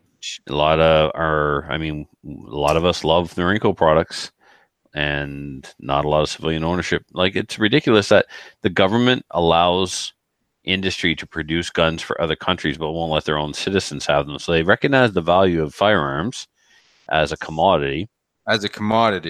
But they know that it's too dangerous in the hands of their own civilians. They don't care about the country here, though. They don't care if we all kill each other over here in North America. In fact, it would be easier for them to dominate us in the, the next 10 years or whatever. Yeah. It's going to hell in a handbasket, boys. Yeah. Well, I was... So, as a Canadian, like the issue here is New Zealand's going to enact sweeping legislation on this stuff, and people are going to be calling for the Liberals to do the same thing. Yep. And that's how it impacts us here, is that they say, oh, well, New Zealand's doing that. Well, we should do the same thing, or we should do something along the way of that. And it gets us down this slippery slope of going backwards in time in firearms technology that we're allowed. I mean, semi-autos have been around for more than 100 years. It's a more convenient way of loading a firearm. And I think that if this continues and this goes to Canada, we'll see a similar thing out here. Yeah. See some trumped up definition of what an assault weapon is. Well, that's what the Liberals are already saying they want to get rid of. They're saying that they want to get rid of all semi-auto. They're saying, they're playing footsie on this. They're, we've considered everything up to and including a full ban on handguns and assault weapons, which is what they've said. But they haven't actually said what they're going to do. They haven't even actually given a hint towards it, even though they're months overdue on this. Yeah. Yeah. Well, we'll see. They'll probably pull it up as a federal election thing, right? Yep. Try to distract people away from this corruption and scandal with bribery and whatnot, right? Yep. Mm. All right. Next news item. Did you put that in too, Adriel? Yeah. I just thought it was a funny title and everything. Yeah. 22 bullet found in Fosgate, York. And is it a 22 bullet? It's a cartridge. Yeah. Anyways, someone found a round of 22 ammunition. Mm-hmm. Yeah. They called the police. Yeah. Called the police. And there was this big hubbub about, it's 22. In safe storage now. It was not in safe storage. It was on the street. No, it is now. Oh, it is now. Okay. They didn't detonate it on location. They didn't get one of those bomb robots and like blow it up in one of those cone things. Blow up the Glock just to get rid of one little cartridge. Yeah. No, but there is a picture of the guys, kneeling beside the spot where he found the bullet. I found a bullet here. It was dangerous. Maybe it was used in a murder. It was a cartridge. This is a fully intact cartridge. Yes. It was just a casing. No, it was an actual cartridge. Yeah, cartridge. Tim Stark said he was unloading items into the Moore Music Store where he works in Fosgate yesterday morning when he spotted what he believed to be a live 22 bullet glaring in a puddle. Glaring in a puddle. It was an angry bullet. Yeah. He said he immediately called the police, who came and took it away. I have no idea what it was doing there, he said. What? This is ridiculous. Like, waiting to go off. Have we gotten this far in society where somebody is scared to pick up a stupid cartridge and go, well, maybe a kid will swallow that. No, maybe I'll throw that in the garbage. Oh, this is the UK. Pinky up. When you pick up the ammo with pinky up. Oh, Fosgate, York. I thought this was New York. Oh, this is hilarious. New York, regular old York. Old York. Right, old York. So, Matthew, the original York. Not only is it bad enough that the sight of a mere round of ammunition causes police to be called, that's bad, yes. But it made the news. Okay. Whoa. This is the real problem. That is a problem. It really is. You have nothing going on. If this makes the news, a man saw a round of ammunition and called the police. Really? You want me to run? What? You're fired. Get out of here, Peter Parker. Like, what? What are you doing? Oh, God. Anyway. All right. So the next story we already covered. The next story, though, this one breaks my heart. Go ahead, Adriel. Hudson, makers of the H9 pistol, they are bankrupt. Yep. So a little bit of background on this. It started off, for myself anyway, and a lot of listeners, we heard that Hudson was in trouble when they were in no show at SHOT Show. So because they weren't at SHOT Show and there was a lot of questions being asked, how come you're not at SHOT Show? They put out a press release saying that it would be financially irresponsible to use money to go to SHOT Show when we're dealing with a lawsuit. So they outsourced a couple of parts for the pistol, namely the magazine catch or release and the extractor. These parts were not manufactured to their specifications. No, not their specifications, to their satisfaction. And They were failing. And so a lot of the guns were coming in for warranty work for these two parts. We have a friend of the show who has one, and he's having an issue with the mag catch being out of spec. And actually, Kelly, I apologize. You're right. Some of the parts were not made to specification. It was determined that the tooling used to mill the mag catches was worn, and so the mag catches were out of spec, and mags were falling out of the gun. So Hudson told the company, we're not going to pay you until you correct this problem.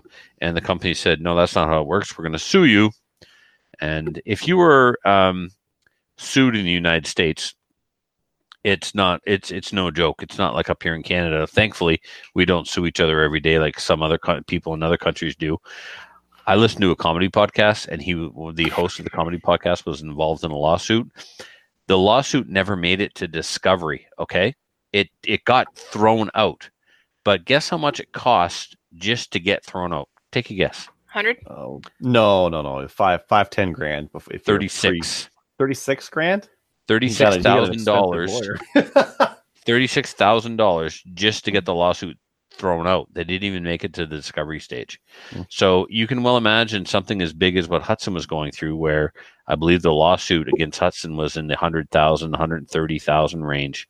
So, well, you know, Ian from Forgotten Weapons mentioned something about that's one part. He did a video. The other part was they made an aluminum framed version, and he was like, "Oh, the aluminum framed version is way better. I'm going to buy one of those." They weren't ready to start making the aluminum framed version. They were making the steel framed version. So some of the demand and some of the purchases that would have been made and helped with cash flow stopped because people were waiting for the quote unquote better version because they released it at SHOT Show. So they might have shot themselves in the foot by releasing something a little bit too early and reducing the demand for their pistol that was already in production. This is it's a sad day in the firearms industry, because I truly do believe that the Hudson H9 was a revolutionary design. It was one of the new pistols that actually did something cool. Yes, yeah. It was actually a good design. It was. Yeah, very well said, Matthew. It wasn't just change for the sake of change. This was a change that made sense and was going to make for a really good pistol. Well, someone else will scoop them up. Like hopefully it's not too late, but if it can never be too late. Someone will get the leftovers, and with the leftovers, they'll do something. And something is selling the design to someone who will produce it, right? Well, that's what I'm wondering. Can Hudson sell the patent to somebody? Well, hopefully they'd have more than the patent. Hopefully they'd have the patent, some of the design, some of the tooling, some of all this other stuff that another company would need to take it. Because if you imagine one of the bigger gun companies picking this up and then starting to produce it, they could do a better job of it, right? Maybe they could produce more. Maybe they could produce it at a less cost. Wouldn't have to outsource anything. Yeah, yeah. Or they'd have more control over quality. Like imagine Ruger picked that up or something like that, right? Yep. Good to go. Yeah, it would turn out blocky and ugly. Well, they've already got the design, so it'd be Ruger's knowledge in MIM parts and cast parts that would really come into play there. Mm-hmm. Also cast. Yeah, this is the thing. Maybe they had the people who were milling these extractors and magazine releases. Maybe they had no experience in firearms parts. So yeah, but anyway, there's some stuff that can have tolerance and some stuff that can't. Right.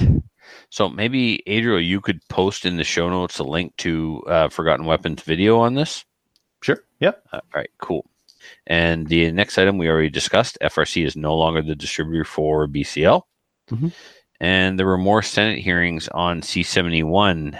Anything noteworthy? What? Okay, that was it's in italics. I'm not supposed to read that. Mm-hmm. That italics. Yeah, see the slant, Trev. You got to slant it. Yeah. Is there anything else for news? No. Okay. New gun stuff. Oh, newsflash! Trevor forgets what italics means. Put that in italics. Wolverine is blowing out smoke grenades. Sweet. Yeah, so if you want one of them, they got them for cheap. cool, you know, what for IPSC matches and stuff. And gophers, for smoking gophers out of their holes. That's a great idea. Does that work? Is that a thing? I haven't ever used that kind of smoke grenade. Can we try it? I've used other smoke grenades and water.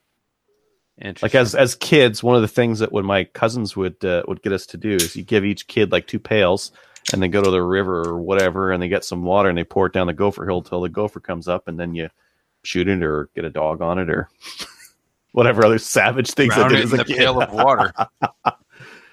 And I'm gonna say this one. Will punched one. What? You guys know punched Will? One. Will punched a gopher and death? Killed it. Yeah, uh-huh. And he punched a gopher to death. Yes. This is something that happened. I was like, I don't know. I would have been like, need to punch a groundhog to death in order to like. I don't think you could. I don't think I could either. It's like punching a cinder block. Yeah.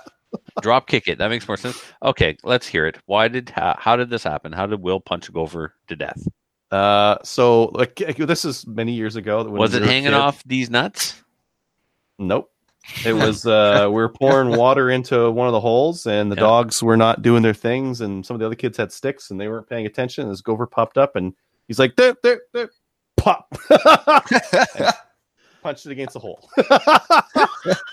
Oh, I saw it happen. I saw it my own two eyes and face. Punched a gopher into the hole and killed it. Will wins. I'm sorry, he wins. There's I don't know that thing where the gophers pop up and you bump them on the head with the mallet. All? Yeah, he nailed it. I'm not really sure we should be laughing at this, which is why I'm enjoying laughing at this. Hand-to-hand combat with gophers is man. It was coming right at him. What choice? Self-defense. Yeah, he could have been killed. He could have got the monkeypox or whatever, though. That's He was vaccinated against that. It's okay. So Tenda has the M&P 1522 Sporter on for $329. So you buy it and you immediately send it back for a recall. Excellent. Perhaps, yeah. That's very inexpensive. Yeah, that's the cheapest price I've seen for a long time. Yeah, that's because never. Okay. CTC has build your own Glock. What's that about, Adriel? You put that in? CTC has all non-Glock parts enough to build a Glock, not a Glock, a fake Glock. So you could use a polymer 80 lower, Lone Wolf stuff on the top. They've got a couple of selections on slides. They've got enough stuff where it's like, Brennell's had one of those AR builders where it's like you clutch stuff together from all sorts of different manufacturers. Now you can do the same thing with CTC supplies. Build like your own race Glock. Now this 80%. Where are we with the 80% Glock frames now? Are they required to serialize it and verify it and register it before they sell it to you now? These are finished lowers. Like they're polymer 80, but they're finished. Okay. So they're Glocks. Already on the books. They're already serialized. Yeah. Okay. Cool. They also have the Hudson H9. Oh, yeah? If you want a piece of history, they have one for sale. More than one. I don't know. They were in inventory. Piece of history. Somebody out there... You know who can make a new extractor for this? Captain Andy? I was going to say someone with a CNC machine, which he doesn't have, but it's only a matter of time. Paper clips. He's a MacGyver with steel. He can make it happen. Yeah, man. See what he did that Enfield? Mm-hmm. Yeah. And it's our buddy that has the one with the mag release that's an issue. I bet he's going to do it. He's going to do it. He's going to mill a new mag release for that thing and then Cerakote it. All right, Canada Ammo, what do they got going on? They've got both 303 Brit and 8mm Mauser for about $1 a round. Now, what vintage is this? This is new, old? The 303 Brit is steel cased, so it's new production from China, I'd imagine. The 8mm Mauser is ancient. I think it's like they said it was 1939 stuff. They're doing pull down with it. They're changing the primers on them for a non-corrosive primer, which is cool. Yep. And then you get this 8mm Mauser round for pretty inexpensive. I think they're like $1.10 each. That's super inexpensive for 8mm Mauser. It is. So you get a case at 240 for 270. That's super reasonable. Uh-huh. And you can reload the brass afterwards, I think. Are they reloadable? I'm looking. I don't know if this is an actual picture. This is newly manufactured stuff. No, it's pull down. Really? Because it looks so clean and new. Yeah, looks great. Russian captured ammo produced in Germany in 1937, 1938. Oh, there it is. Yep. Primers have been replaced with a non-corrosive primer. Apparently, these were produced for the Romanian Air Force. No head stamp.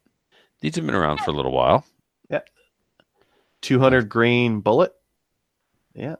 So if you got a K98, you're all about this then. Oh yeah, this would be the cheapest way to shoot a like an older Mauser. Yep. Hmm. Interesting, but I would not want anything to do with this Brit stuff though. Cabela's every once in a while they get that the UMC 303 ammo for right around $20 per 20 as well, and that's brass case. So I would get that stuff on sale rather than the steel case stuff. I reached out to a bloke on the range to see if he would come on our show to do a Lee Enfield episode. Mm-hmm. He's been on with Ian and another guy who they shoot Lee Enfields, actually, believe it or not, in the manual division in IPSC rifle matches. I didn't know this was a thing. There's a manual division in IPSC? In IPSC rifle, yeah. Huh. Yeah. Yeah, unless you really got into the minutia of ROing and stuff, and or, you know, when you become an IPSC RO, you're supposed to be an RO for all disciplines, mm-hmm. not just pistol, but since primarily we focus on pistol, that's primarily what the instructors focus on. But in the level 1 RO class, there's an exam on shotgun, there's an exam on rifle. When you get into the nitty-gritty of the rifle discipline, you will see that there is, in fact, a manual division, yes. Mm-hmm. Cool. Yeah, very cool. And even cooler that some guys are actually shooting the sport of IPSC with number 4 Mark 1s. What? Yeah. So anyway, we'll see what he says. But one of the things they were talking about was some of the S&B 303 British is not bad. And then there's some Australian 303 British. I can't remember what code it is, but anyway. They did a whole video on Lee Enfield myths, and rimlock is a North American phenomenon. Apparently, it's not a thing over there because apparently they know how to load a charger correctly, and they use ammo that's in spec. So rimlocks aren't a big problem over there. So cool. What's next? Canada ammo. They also have some non-corrosive 7.62x39 for $349 per thousand. That's also pull down stuff. It is Dominion. Yeah, it's pull down. So they're pull down. Yeah, pull down components on it. Which for anyone, any listeners who don't know what pull down is, they start with a round that's a steel case. It's got a bullet and powder and a corrosive primer. They take it all apart. They take that corrosive primer out. They put a non-corrosive primer in, and then they put it all back together. Good to go. Yes, I've done this with 1942. 150 grain 30-06, so that when I shoot my ammo Garand, it looks like I'm shooting 1942 ammo out of it. But unfortunately, the primer I used didn't burn the powder. I should have used a Magnum primer because the powder that was in there. Anyway, I'm going to pull it again and dump out the powder and use modern powder because the ones that I tried, none of them would cycle the Garand. So I may have also left my Garand gear plug in there, which increases the cylinder capacity by 20%. So I may not have had enough pressure to cycle it. But Adriel, anything else? Not really. One of the other things that I saw just on the range, have you guys seen those GSG MP40 22 clones yet? Yeah. I like them. They're, really? Yeah. For the price. I thought they'd be fun to shoot. But are they all just cheap plasticky? Like, I just look at them like, toy. Mm-mm. No. Did you handle one? No. I've only seen the internet. Oh stuff. No, they're steel. They're like they got some chunk to them. Yeah. Really? Yeah. They feel legit. Mm. Well, really? I wouldn't know because I haven't fired an MP40, but but I've held them. One, but I did in Call of Duty. That counts, right? You've probably, Matthew, held one at the Machine Gun Museum. Probably. If that was something that you wanted to do when you were there, because it was certainly a thing. Yeah. No, apparently they're really cool. Anyways, yeah. Oh, that's good. I figured they just would have been cheap and plasticky like the SG-44. Or they had that ISSC thing as well, which was like lightweight and plasticky. But no, apparently these are like steel and like heavy. Huh. Mm-hmm. Which is good. Yeah. Of course. Good. Just like your shirt. All right. Next. I can't, man. I can't do it. It's so distracting. Is our Patreon guest coming in half an hour? Oh, I better ask him. Which reminds me. I'm totally not staying on for the Patreon show, guys. All right. I'm having a hard time staying awake as it is. Do you have your belt set up with you, Matthew? Yeah, no, it's my belt. It's great. No, because our main topic is belts. I know. I don't have it with me. It's in the other room. I'm not going to go get it. What's holding your pants up right now? My drawstring. I got pajama bottoms on. Oh, you can't put a... Well, you could put a holster on one of those. Yeah, one of them clip-on ones. Yeah. No, my EPSC rig belt is real simple. It's just a holster and 4 pouches. The end. And I run production, so I can't even run them ahead of my hip bone. They start at my hip bone. They go back from there. Easy. Skipping way ahead way too quickly here. Sorry, man. Well, this is our main topic. Belts. And thank you for listening to our main topic. Yeah, behind the hip bone. Yeah. Yeah. Right. Okay. Yep.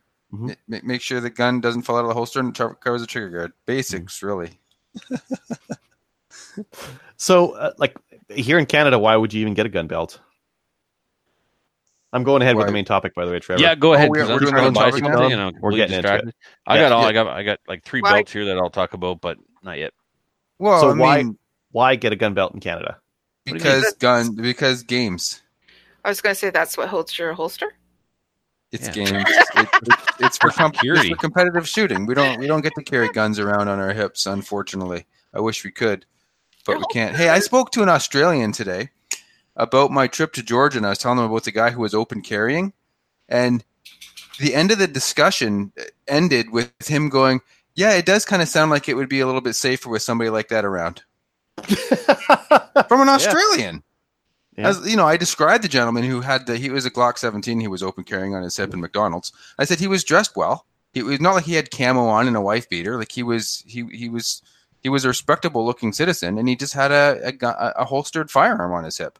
And I said to him, I said to the Australian guy, yeah, it actually kind of made me feel a little bit safer because I knew that if somebody came in to rob the joint, I mean, there was a guy right there who could stop it. Didn't have to wait for the cops to get there in 20 minutes. He goes, yeah, it's a good point. As long as it's the good guys carrying the guns, I don't have a problem with that. I'm like, woo, we got through to an Australian. Sweet. Weird. Yeah, no, very weird. Anyway, speaking of gun belts, this guy just had a leather belt on. It's no big deal. So what kind of belts are out there right now? Like in terms of gun belts that you can get, can you just run them on a regular leather belt, like a good stiff? You can pants belt. God, yeah, no. You could, but why would you? No. That's not the question. Could you? You could. Could you? Sure, you could. And Trevor would have a meltdown. Well, Trevor doesn't have to. Trevor can do whatever he wants to do there. If you want to go try IPSC or you want to try IDPA or ODPL, and all you have is a thick leather belt and an old Uncle Mike's holster, go try it anyway with what you got. You don't have to go buy brand new stuff to go try a sport. Trevor, stop being an elitist. We want people to be involved in this sort of thing. You don't need special super duper race fancy gear to go out and have fun. If you want to win, that's later on. But to go out and have fun, you just need to be safe. A good thick, sturdy belt, a holster that covers a trigger guard, and then some pouches to hold some mags. I'm kind of with Trevor. I kind of think that you should have a better than just a leather work belt. To try it out? Like without putting any extra money in it, just to see if you like it. Well, if you're going to try it out, sell your handgun, because what are you going to do with your handgun? Well, maybe you like punching paper with it. No one likes punching paper with like combat handguns. The whole point of them is running around and shooting stuff with them. Sure, I agree with you. Punching paper with a combat handgun sucks. I don't presume to assume what everybody else likes to do with their guns. Yeah. Anyway, you can. That's probably not the best idea, but you can. See, Matthew just said that's not the best idea, but you can. Now, thank you. Thank you for repeating that. I wasn't sure if they'd all heard me. Okay, Trevor. Sorry.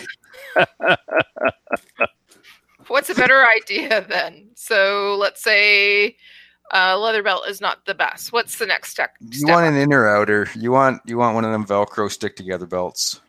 And Adriel's gonna, there you go.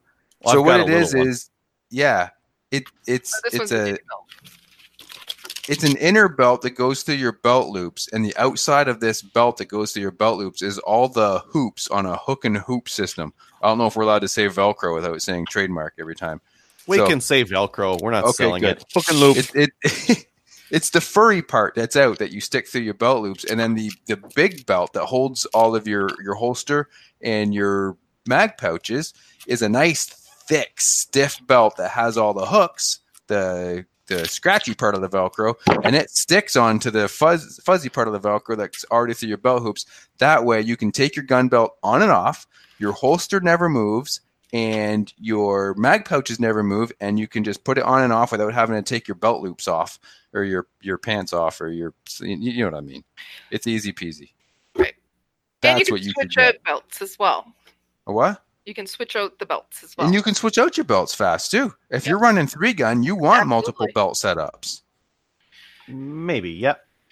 I mean, like some of the so we talked about the Velcro belts, and I think the ones that we all have are. Do you have a Safariland ELS, Trevor? I do not. Like that would be the only one that would be like drastic. Well, other than a battle belt. So some of the battle belts out there also use Velcro inner, but then the outside is instead of being this 1.5 inch, it's got some like a lot of padding on there, and those are comfortable to wear longer during the day. But they're quite bulky, and you'll sweat like nasty on them, and on a real hot day.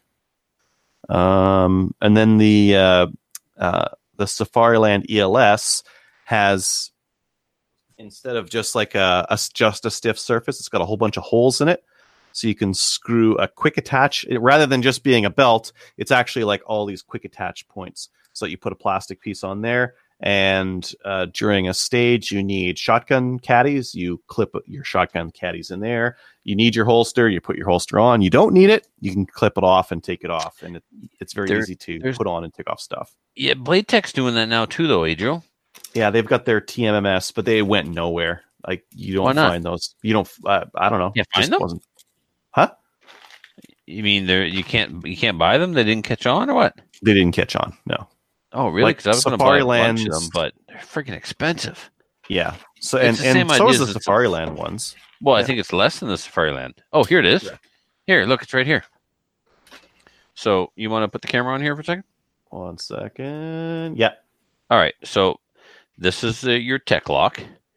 So a lot of the listeners are familiar with what a tech lock is. So the tech lock goes in your belt like it always did.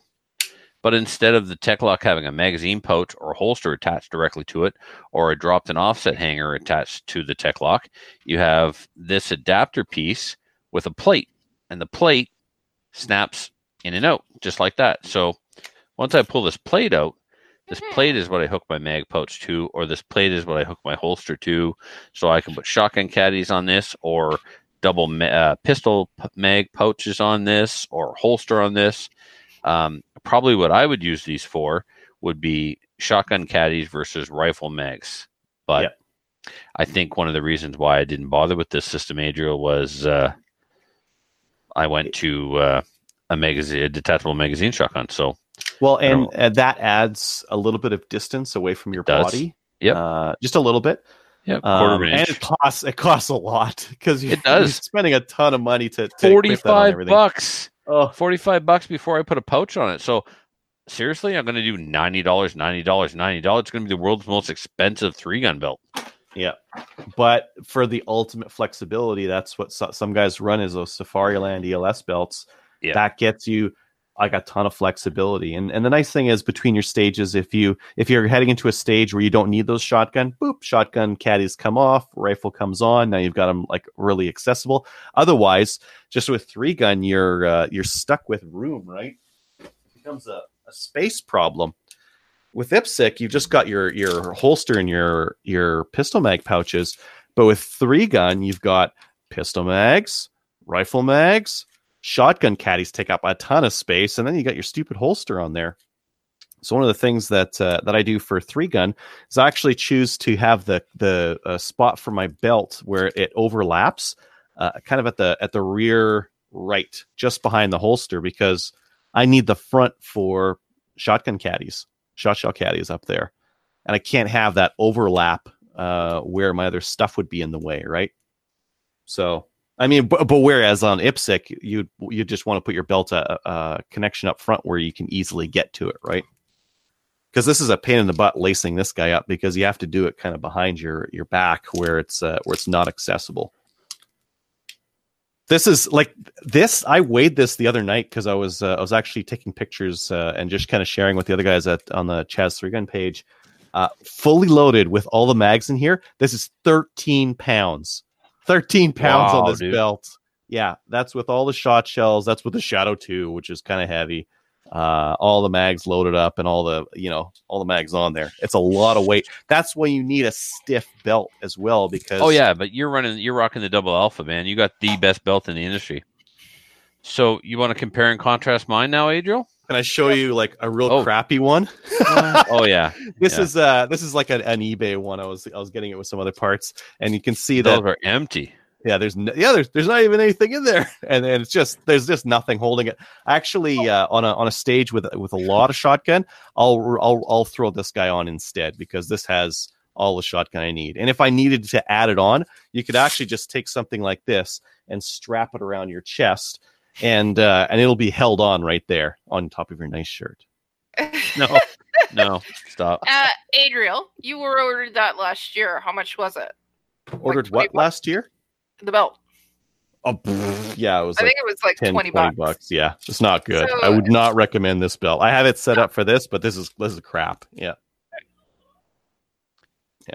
The shot shell caddies were pretty good though. Yeah. Trevor, what do you got? I have on my 3-gun belt. So I've got a Blade Tech. I think this is the signature line. It's the Kydex one, not the folded plastic one. It's a Blade Tech holster, but it's on the Sierra Speed dropped and offset holster or hanger, rather, referred to as the Sierra Speed C-backs. So it's the same hanger they use on their Sierra Speed Racer, but with this plate on here, so you can put a Kydex holster on. So I use Kydex for 3-gun. Then, of course, there's my STI Trojan 1911. I'm running G-Code. I got these from Owen and Matthew through Press Check Ventures. This is a G-Code double AR-15 mag pouch, and it's cool. I like it. And then I don't have them on here right now because I took them off for... I was going to run a Classic Major match, so all of my... Where is it? I'm missing... Oh, yeah, so I've got these Sierra Speed mag pouches on my Classic belt. I normally run a couple of Sierra Speed single stack adapted mag pouches on this belt. So they're currently off because they're on my other belts. But anyway, so I would have a couple of pistol mags in the front, shotgun mag in the back. And then this is thanks to listener and friend of the show, Chad Gross. Gross? What's Chad's last name? Chad, yeah, Gross. Okay. He's come up with this Kydex clip system that sticks on the side of your shotgun magazine. And that goes over your belt like that. So I'm not sure I got the height correct, because I just literally stuck it on tonight, a minute before the show, so I could talk about it on the show. But so I'll do the beer can method. I'll pull the mag off of the belt, flip it up, and insert it into the gun. So rather than all those shot shell caddies where Adriel does quad loads, I put a pump action magazine fed shotgun mag on my belt with a clip. You can get 20 rounds, right? Pardon? Two of those is 20 rounds. Exactly. So, two of those is 20 rounds plus one in the gun. Mm-hmm. So 30 rounds of shotgun. I know, depending on the rule set, it's going to vary, but I mean, a long course of fire in IPSC for a shotgun, I think, is only 20 rounds. So 10 in the gun and 20 more on the belt. You were laughing. Just not sure. I got to check that with Chad to see if I've got those at the right height. It seems too low, but I didn't want to put the clamp any higher up because I didn't know if it was going to interfere in the mag well or not. So, well, and I think having it higher up like that with more weight low down should keep it from popping off the belt. True. Maybe. And also not, pushing to my gut because I'm obese and gross. So that's going to help. So that's my 3-gun setup, which is quite a bit different than yours. Do you want to see how my other belts are set up, or what are we doing? Yeah, sure. Let's see one more. All right. So my Classic belt, you'll notice that also a Kydex holster This is all an all ghost product. I like the blade tech, but it's hard to dispute this ghost holster because look at how much nicer it is. Like just the aesthetics. It's a lot more streamlined. It's a lot cooler looking, but I don't believe it's as sturdy as the Kydex of the blade tech. And I mean, they both look like black plastic holsters. Right, but I don't think this one's as sturdy, but it's a lot nicer looking. It's a lot more streamlined. I struggled with this when I first got it. It has a lower cut, so apparently you can clear the holster sooner. But my magazine catch was hitting on the side on the way out, and I was dropping mags. You see up here, the magazine catch is right. Yeah, I had to grumble that out. Yeah. So it's super adjustable. You can adjust the cant away from your body or towards your body. You can adjust just the angle. So the angle of the grip, so that's parallel to the belt or the muzzle tip forward, whatnot. All in, it's inexpensive. It's well under $100 with tax and shipping and everything for all of that. Where the CR Speed C-Bax hanger alone is over $100, just the hanger, and then an $80 Kydex holster to go onto it, right? So this is a double alpha belt like yours. These are CR Speed pouches. Now, you look how I've got them set up here. The classic division is like production. In IPSC, the first mag pouch has to be behind your hip bone. Mm-hmm. So everything, unlike my open guns or my 3-gun setups or my PCC, everything is in front of my body. Everything on my classic and my standard gun is behind the hip bone. So the first mag pouch, you'll notice, is canted back. And that's so when I reach down to get it, I don't have to break my wrist or bend my wrist. It's more ergonomic. The second one is straight. And then the next two are tipping forward. Again, it's all about minimizing movement, no wasted movement in the retrieving the mags. Awesome. So, and then my standard division, which standard division's just like go as fast as you can, shoot major. Just pound the targets. And in this case, this is my raciest gun, right? It's basically an open gun without an optic or a comp. And so it's in a full-on race holster. So if the listeners were viewers right now, they would see that this quote-unquote holster is a chunk of plastic with a ball bearing and a lock that only covers the trigger guard. The entire dust cover is exposed. The entire grip's exposed. Just the trigger guard is covered, and it has all the same adjustments as the other ghost holster that has a Kydex. What's that holster? This is a Ghost Ultimate, and they've got another one similar to it that has like a piece for the muzzle, like a CR Speed, called the One. Yeah, this is the Ghost Ultimate, and these are not beginner holsters. They actually say right on them for expert use only. So I don't know about that. Like, you don't have to be a grandmaster to use this, but you definitely have to be an experienced shooter to use one of these, or definitely be very careful in the beginning. Matthew is my RO one time. When I put the gun in the holster, I took my hand off the gun, and when I went to lock it, I knocked it out. And that little fraction of a second there was the difference between a DQ and not. So if the gun hadn't stayed in and would have come right out, I would have been DQ'd. But it stayed in, and I knocked it out when I went to lock it. So, got to be careful. And then those mag pouches are Ghost mag pouches, and you can see they're in the same orientation as my classic gun. But in this case, I'm running bullets out rather than bullet tips forward. So yeah, that's so. Why the variance between bullets out and bullets forward? Experiment. Some guys go bullets out. Ben Stager is the one that kind of started that, and I don't know if he was doing it to troll people, which would be a very Ben Stager thing to do, or if he thought it was actually going to be better, but he has stuck with it. And the idea of bullets out, Adriel, is there's, again, no wasted movements. If my bullets are forward like this, watch what I do with my hand. I pull the mag out, and then I turn so I can line up with the gun, and I insert it. But if the bullets are out, I don't have to do that extra turn. I just draw the mag and insert it directly into the pistol. I eliminate that turn. Does it make a huge difference? Not for an old fat guy like me, but IPSC is a game of milliseconds and seconds. So whatever movement you can eliminate, you're saving time. So that's the theory behind bullets out. And I'm not sure it makes a difference for me. So Yeah, I mean, I've got that going. These ones are, that's a bullets forward, and then my other one. Yeah. And this, I've done this on purpose because in 3-gun you don't have the space, and with bullets out, you get a little bit more space in between the mags. Especially so if you're shooting single stack major and only 8 rounds in the mag, you're doing a lot of extra mag changes. So there's guys running like 6+ mags, and so yeah, they're going bullets out a lot of times. Yeah, and with 3-gun, it just allows for more space to grab the mag or tighter on the belt. Both of which are nice for a 3-gun. Cool. Where do you buy this? Where do you buy a holster? Or not a holster, a belt? I like to go to the stores that specialize in action shooting, like Freedom Ventures or Double Tap. Those are where I seem to get most of my stuff. They're holsters. You can get all kinds of holsters from the Calgary Shooting Center. Denis, of course, our sponsor, he can get anything that Freedom Ventures carries or Double Tap carries. But, you know, go to the stores that are run by IPSC people. Like the owner of Freedom Ventures, what does he do? Oh, that's right. He's the president of IPSC Canada.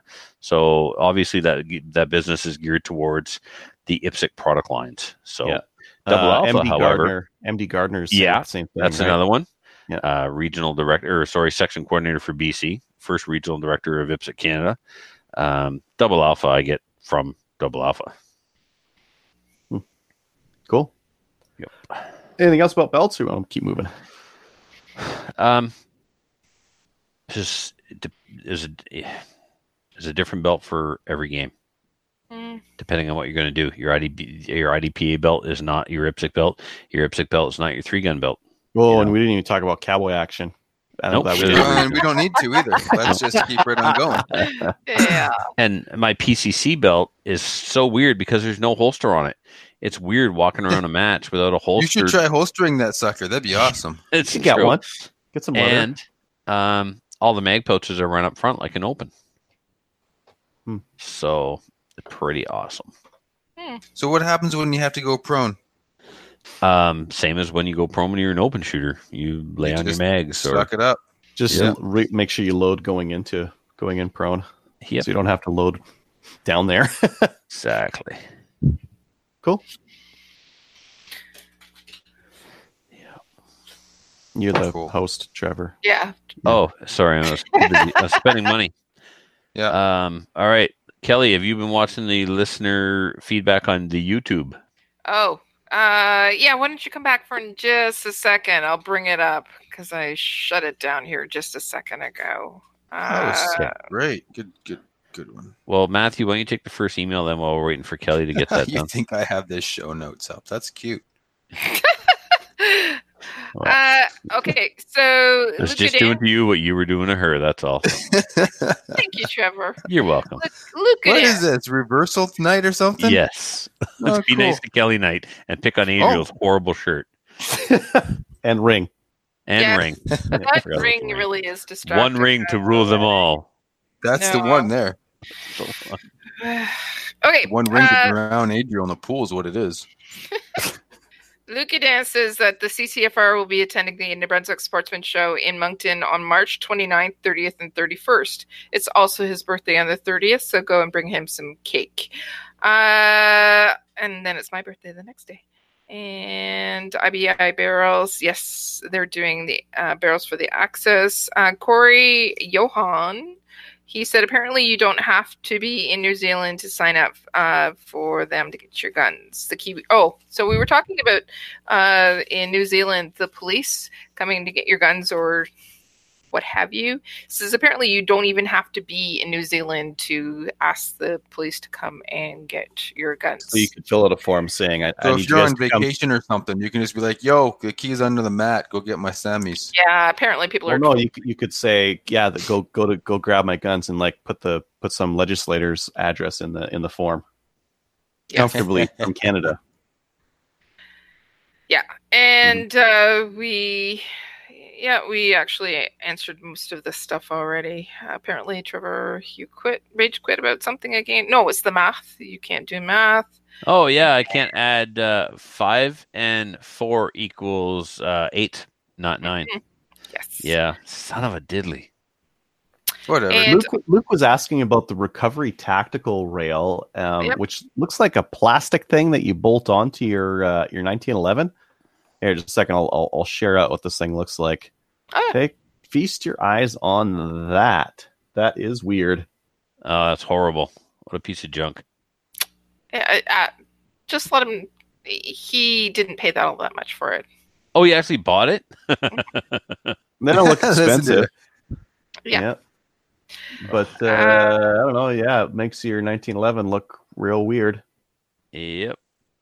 If you're looking to take IPSC, I'm not sure that would be.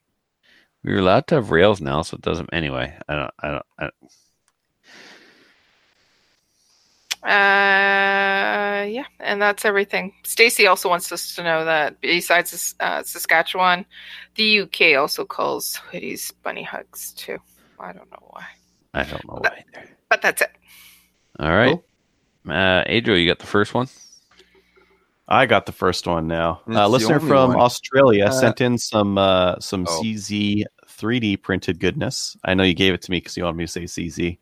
Yeah. CZ. So this is actually kind of cool. So this guy has 3D modeled out a couple of different designs for mags. He's from Australia. So he's got the same 10-rounder CZ mags that we've got, those half steel mags for the CZ.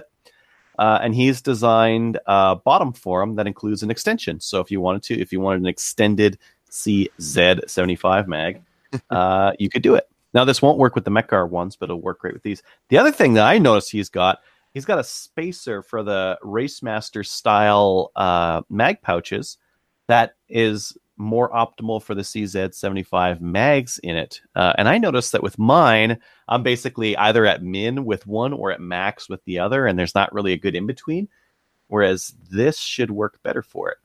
So I'm kind of interested. That's it. Excellent. Yeah. All right. Next. Your turn.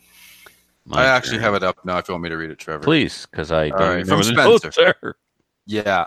Hey, guys. It's been a while, so I have a few things I wanted to catch up with you on. First, the ESS shooting glasses have some of the slimmest earpieces I've found so far. They work with literally any kind of ear protection I've ever tried. I bought some to use at Mag 40 back in 2013. Sorry, Trevor, 20 and 13. And because you can snap in new lenses at any time, they're still in my range bag today. They are a little expensive, but they're probably the last shooting glasses you'll ever need to buy. Second, Adriel, are you tracking temperature on your Mega 22 ammo testing? Your groups could change if you're shooting in extreme cold, and the numbers probably won't translate well across different brands if you have significant temperature differences between each range session. So be it. Okay, cool. Third, that ad hoc conversation about 22 ammo you guys had last week while waiting for your guest was one of the best conversations I've heard on Slamfire for a long time. Just a reminder, you don't need guests all the time. Conversations among you guys can be really interesting. On that topic, though, you do need to remember that the speed of sound depends on multiple factors like temperature and altitude, since it's all about air density. Yes, of course, it changes a little bit, but most people don't know that, and we didn't need to bring it up. Yeah, just like Derek didn't need to bring up my math skills. Right. Fourth, on your news item about the Sandy Hook parents getting the go-ahead to sue Remington, that was state court, not federal court. Since the Protection of Lawful Commerce and Arms Act, which prevents such lawsuits, is a federal law, the state courts have no say, and that ruling has literally no effect. Well, that's good to know. Last of all, if any of you guys do make it to Georgia again, looking at you, Matthew, let me know. I can set you up with some interesting range trips if you're in the Atlanta area. Atlanta's down in the southern part of Georgia, right? Yes, I think. Yeah, we barely crossed the border, and then we left again because I knew I was getting too close to you, Spencer. Yeah, if I end up farther down south, of course, I'd love to do this sort of stuff. See, because he goes on, he says, I think I mentioned a while back, a co-worker also has an airboat and does guided bow fishing and alligator hunts in Georgia, Alabama, and Florida. See, Dave and I, all the way through, we're like, is this gator country? Do you think we could see a gator? I want to see gators. We were like watching the ditches and we didn't see any gators. It was terribly depressing. Dang. If you're ever down this way and want to do some gun/bow related stuff, let me know and I can probably find something interesting for you to try. And that comes to us from Spencer in Smyrna with a big PS. That was a really strange case your guest talked about last week. I'm not sure I think that she could have been found guilty of a crime at all. The whole idea of simply talking about committing a crime versus actually performing the action seems a pretty bright line difference to me. However, sorry, let me jump in, Matthew. Yeah. Talking about committing a crime is a crime. In Canadian, the Criminal Code of Canada, it's called conspiracy to commit. And that's exactly what they did by talking about planning. Or if you plan a crime, that is a crime. Right. She planned a crime. They planned a crime and then took action to commit said crime. Is it all crime, or is it just some like the real bad ones that they like? Conspiracy to commit murder, conspiracy to commit, you know, there's a range. It can't be like conspiracy to like steal candy from a candy store. You can't get charged. You can? No. Okay. Conspiracy to commit murder is a crime. Mm-hmm. Yes. Yeah, that one. Conspiracy to steal candy. Maybe it is a crime. Maybe it isn't. But I don't think they're going to charge you with it. Like I think they're just they have the law on the book, so they can for this exact situation. But I know Sorry, I thought you were done, Matthew. Go ahead. I was carrying on. So I know where he's coming from. Where it just like I had this conversation with an RCMP friend of mine the other day, and I said it blows my mind that simply that she is serving life in prison for words texted on a computer through Facebook. But she got on a plane. Little drunk. Yeah, but it's not even about intent, according to him. Right.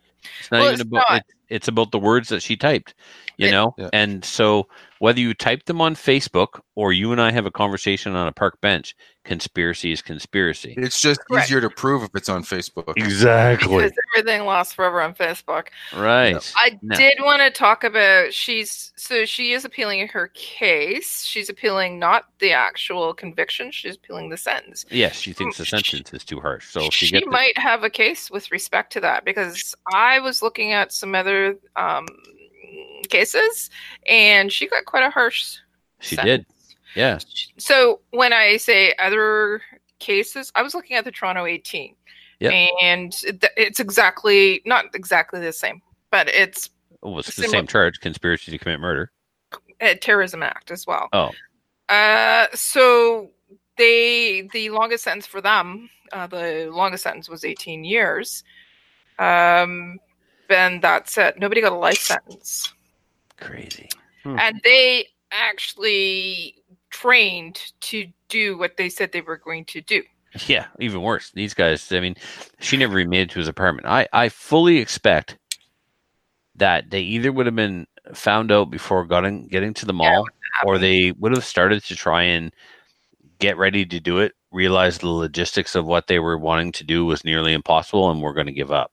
So when I was listening to the episodes, her target, the people that she really wanted to harm or hurt or kill was me. She wanted to kill. Are you a basic bitch? Really? I know. A basic bitch. I know. A middle-aged, she said middle-aged. Shut up, Trevor. Overweight. You're what they refer to in the antique business as mid-century. So it was me that she really, really wanted to target, and also children, because of the fact that they are basically products of nothing. And I'm thinking to myself, if I was there in that, if it happened and I was there in that food court, that is one time, like I really think that we should be able to carry, but that's one time that I would have wanted to carry, because of the fact I want to be able to protect myself. Like basic bitches need protection, Kelly. Yeah. So if it's really interesting, listen to all four of them. I believe all four episodes, the fifth one with Trevor, I haven't had an opportunity to listen to yet, but I am going to listen to it that's the other thing too. Based on what I heard and her conversations, I know that it was 5 hours of interview that he did, and only about an hour an hour and a half once he put in his own content, was what was used. But this woman, I believe she's psychotic, basically. Oh yeah, yeah, yep. true psychotic. Yep. But and I also became a Patreon of a show and bought a hoodie. He shouted you out, and he said, and Kelly Lynn from Slamfire. Woo! Yep, you got the big shout out this week. Yeah. So yeah. Back to his email there, Matthew. If you want to keep going. Yeah, he continues on. Since the cops picked her up at the airport, there's no reason they couldn't have simply followed her to the dude's house and then grabbed them both if they left with anything that looked like a gun. At that point, they have taken action. To me, the definition of a crime. Just talking about it on Facebook is weird and disconcerting, but I don't think that should actually be considered a crime per se. Well, we just discussed that. Yeah. It is. I know you guys don't have the First Amendment in Canada, but to me, that still falls within the bounds of free speech, ugly as it is. At least until police can show that they were actively taking action to follow up their words with deeds, it doesn't seem reasonable to me that they should be have been convicted of anything. Just my opinion, and no tear shed for either of them, but you do have to ask whether a criminal act discussed but not committed is really a crime. And it is here in Canada. So, yeah, there you go. So that's from Spencer. Thanks, dude. Yeah. Cool. Yep. All right. Then we got some links to Schlieren Photography and the Speed of Sound through Wikipedia. So, yes, yeah, thank you for there for he them. Was educating you again. Yeah. Adriel. Yeah. Me? Yeah. I'm not going to look at those links. No, of course not. You can't force me to learn stuff. No, we obviously can't force you to do anything, and that's evident by your shirt. So, yeah. Shout outs. I have three. One to Larry and Joe for putting on last week's Steel Challenge match. Had a lot of fun. Thank you again. And to Jerry from the NRT. Hope to see you at one of these events sometime, Jerry, and thanks for listening. Adriel. Okay. Do you have any shout-outs? Yeah, for Trevor for loaning me this shirt. My grandfather said he wants it back, though, when you're done, okay? All right. Kelly. Does he need it? You're burying him or something? I wouldn't bury my old man in that. Nuts. Okay. I wanted to give a shout-out to the listener, Doug. He came by the booth and said hello. And also Terry Muxlaw. He is one of my favorite CCFR field officers. He spent the day with me at the Toronto Sportsman Show on Saturday, and he made me giggle. By tickling you? No, we shared a joke about how old you are. Funnier my way. So again, Kelly, who is in her 50s, likes to point out that the guy in his 40s is old. I'm not sure. Just looks older. Yep. Yeah, absolutely. I look older than all of us, but I am not. All of us put together. There's age of maturation and chronological age. Yeah. And if we go by chronological age, Kelly has me beat. If we go by age of maturation, Matthew has me beat. If we go by physical appearance, as long as you're not counting shirts, Trevor's got us all. Awesome. All right, Patreonies. Hey, I had shout-outs. Oh, no, you never ask. If there's no name, I don't ask. That's why we have the show notes. Because I'm lazy. Should I be penalized for being lazy? Yes. Absolutely. No. All right, then. Carry on. Patreonies. There are 83 right now, and our newest one is Derek M. Derek, who you'll remember, handed me my ass in the last dipstick match shooting PCC. I will be out for revenge Saturday night. I believe I'm squadded with him to boot. So let the mental games begin. I look forward to seeing you on the field of play.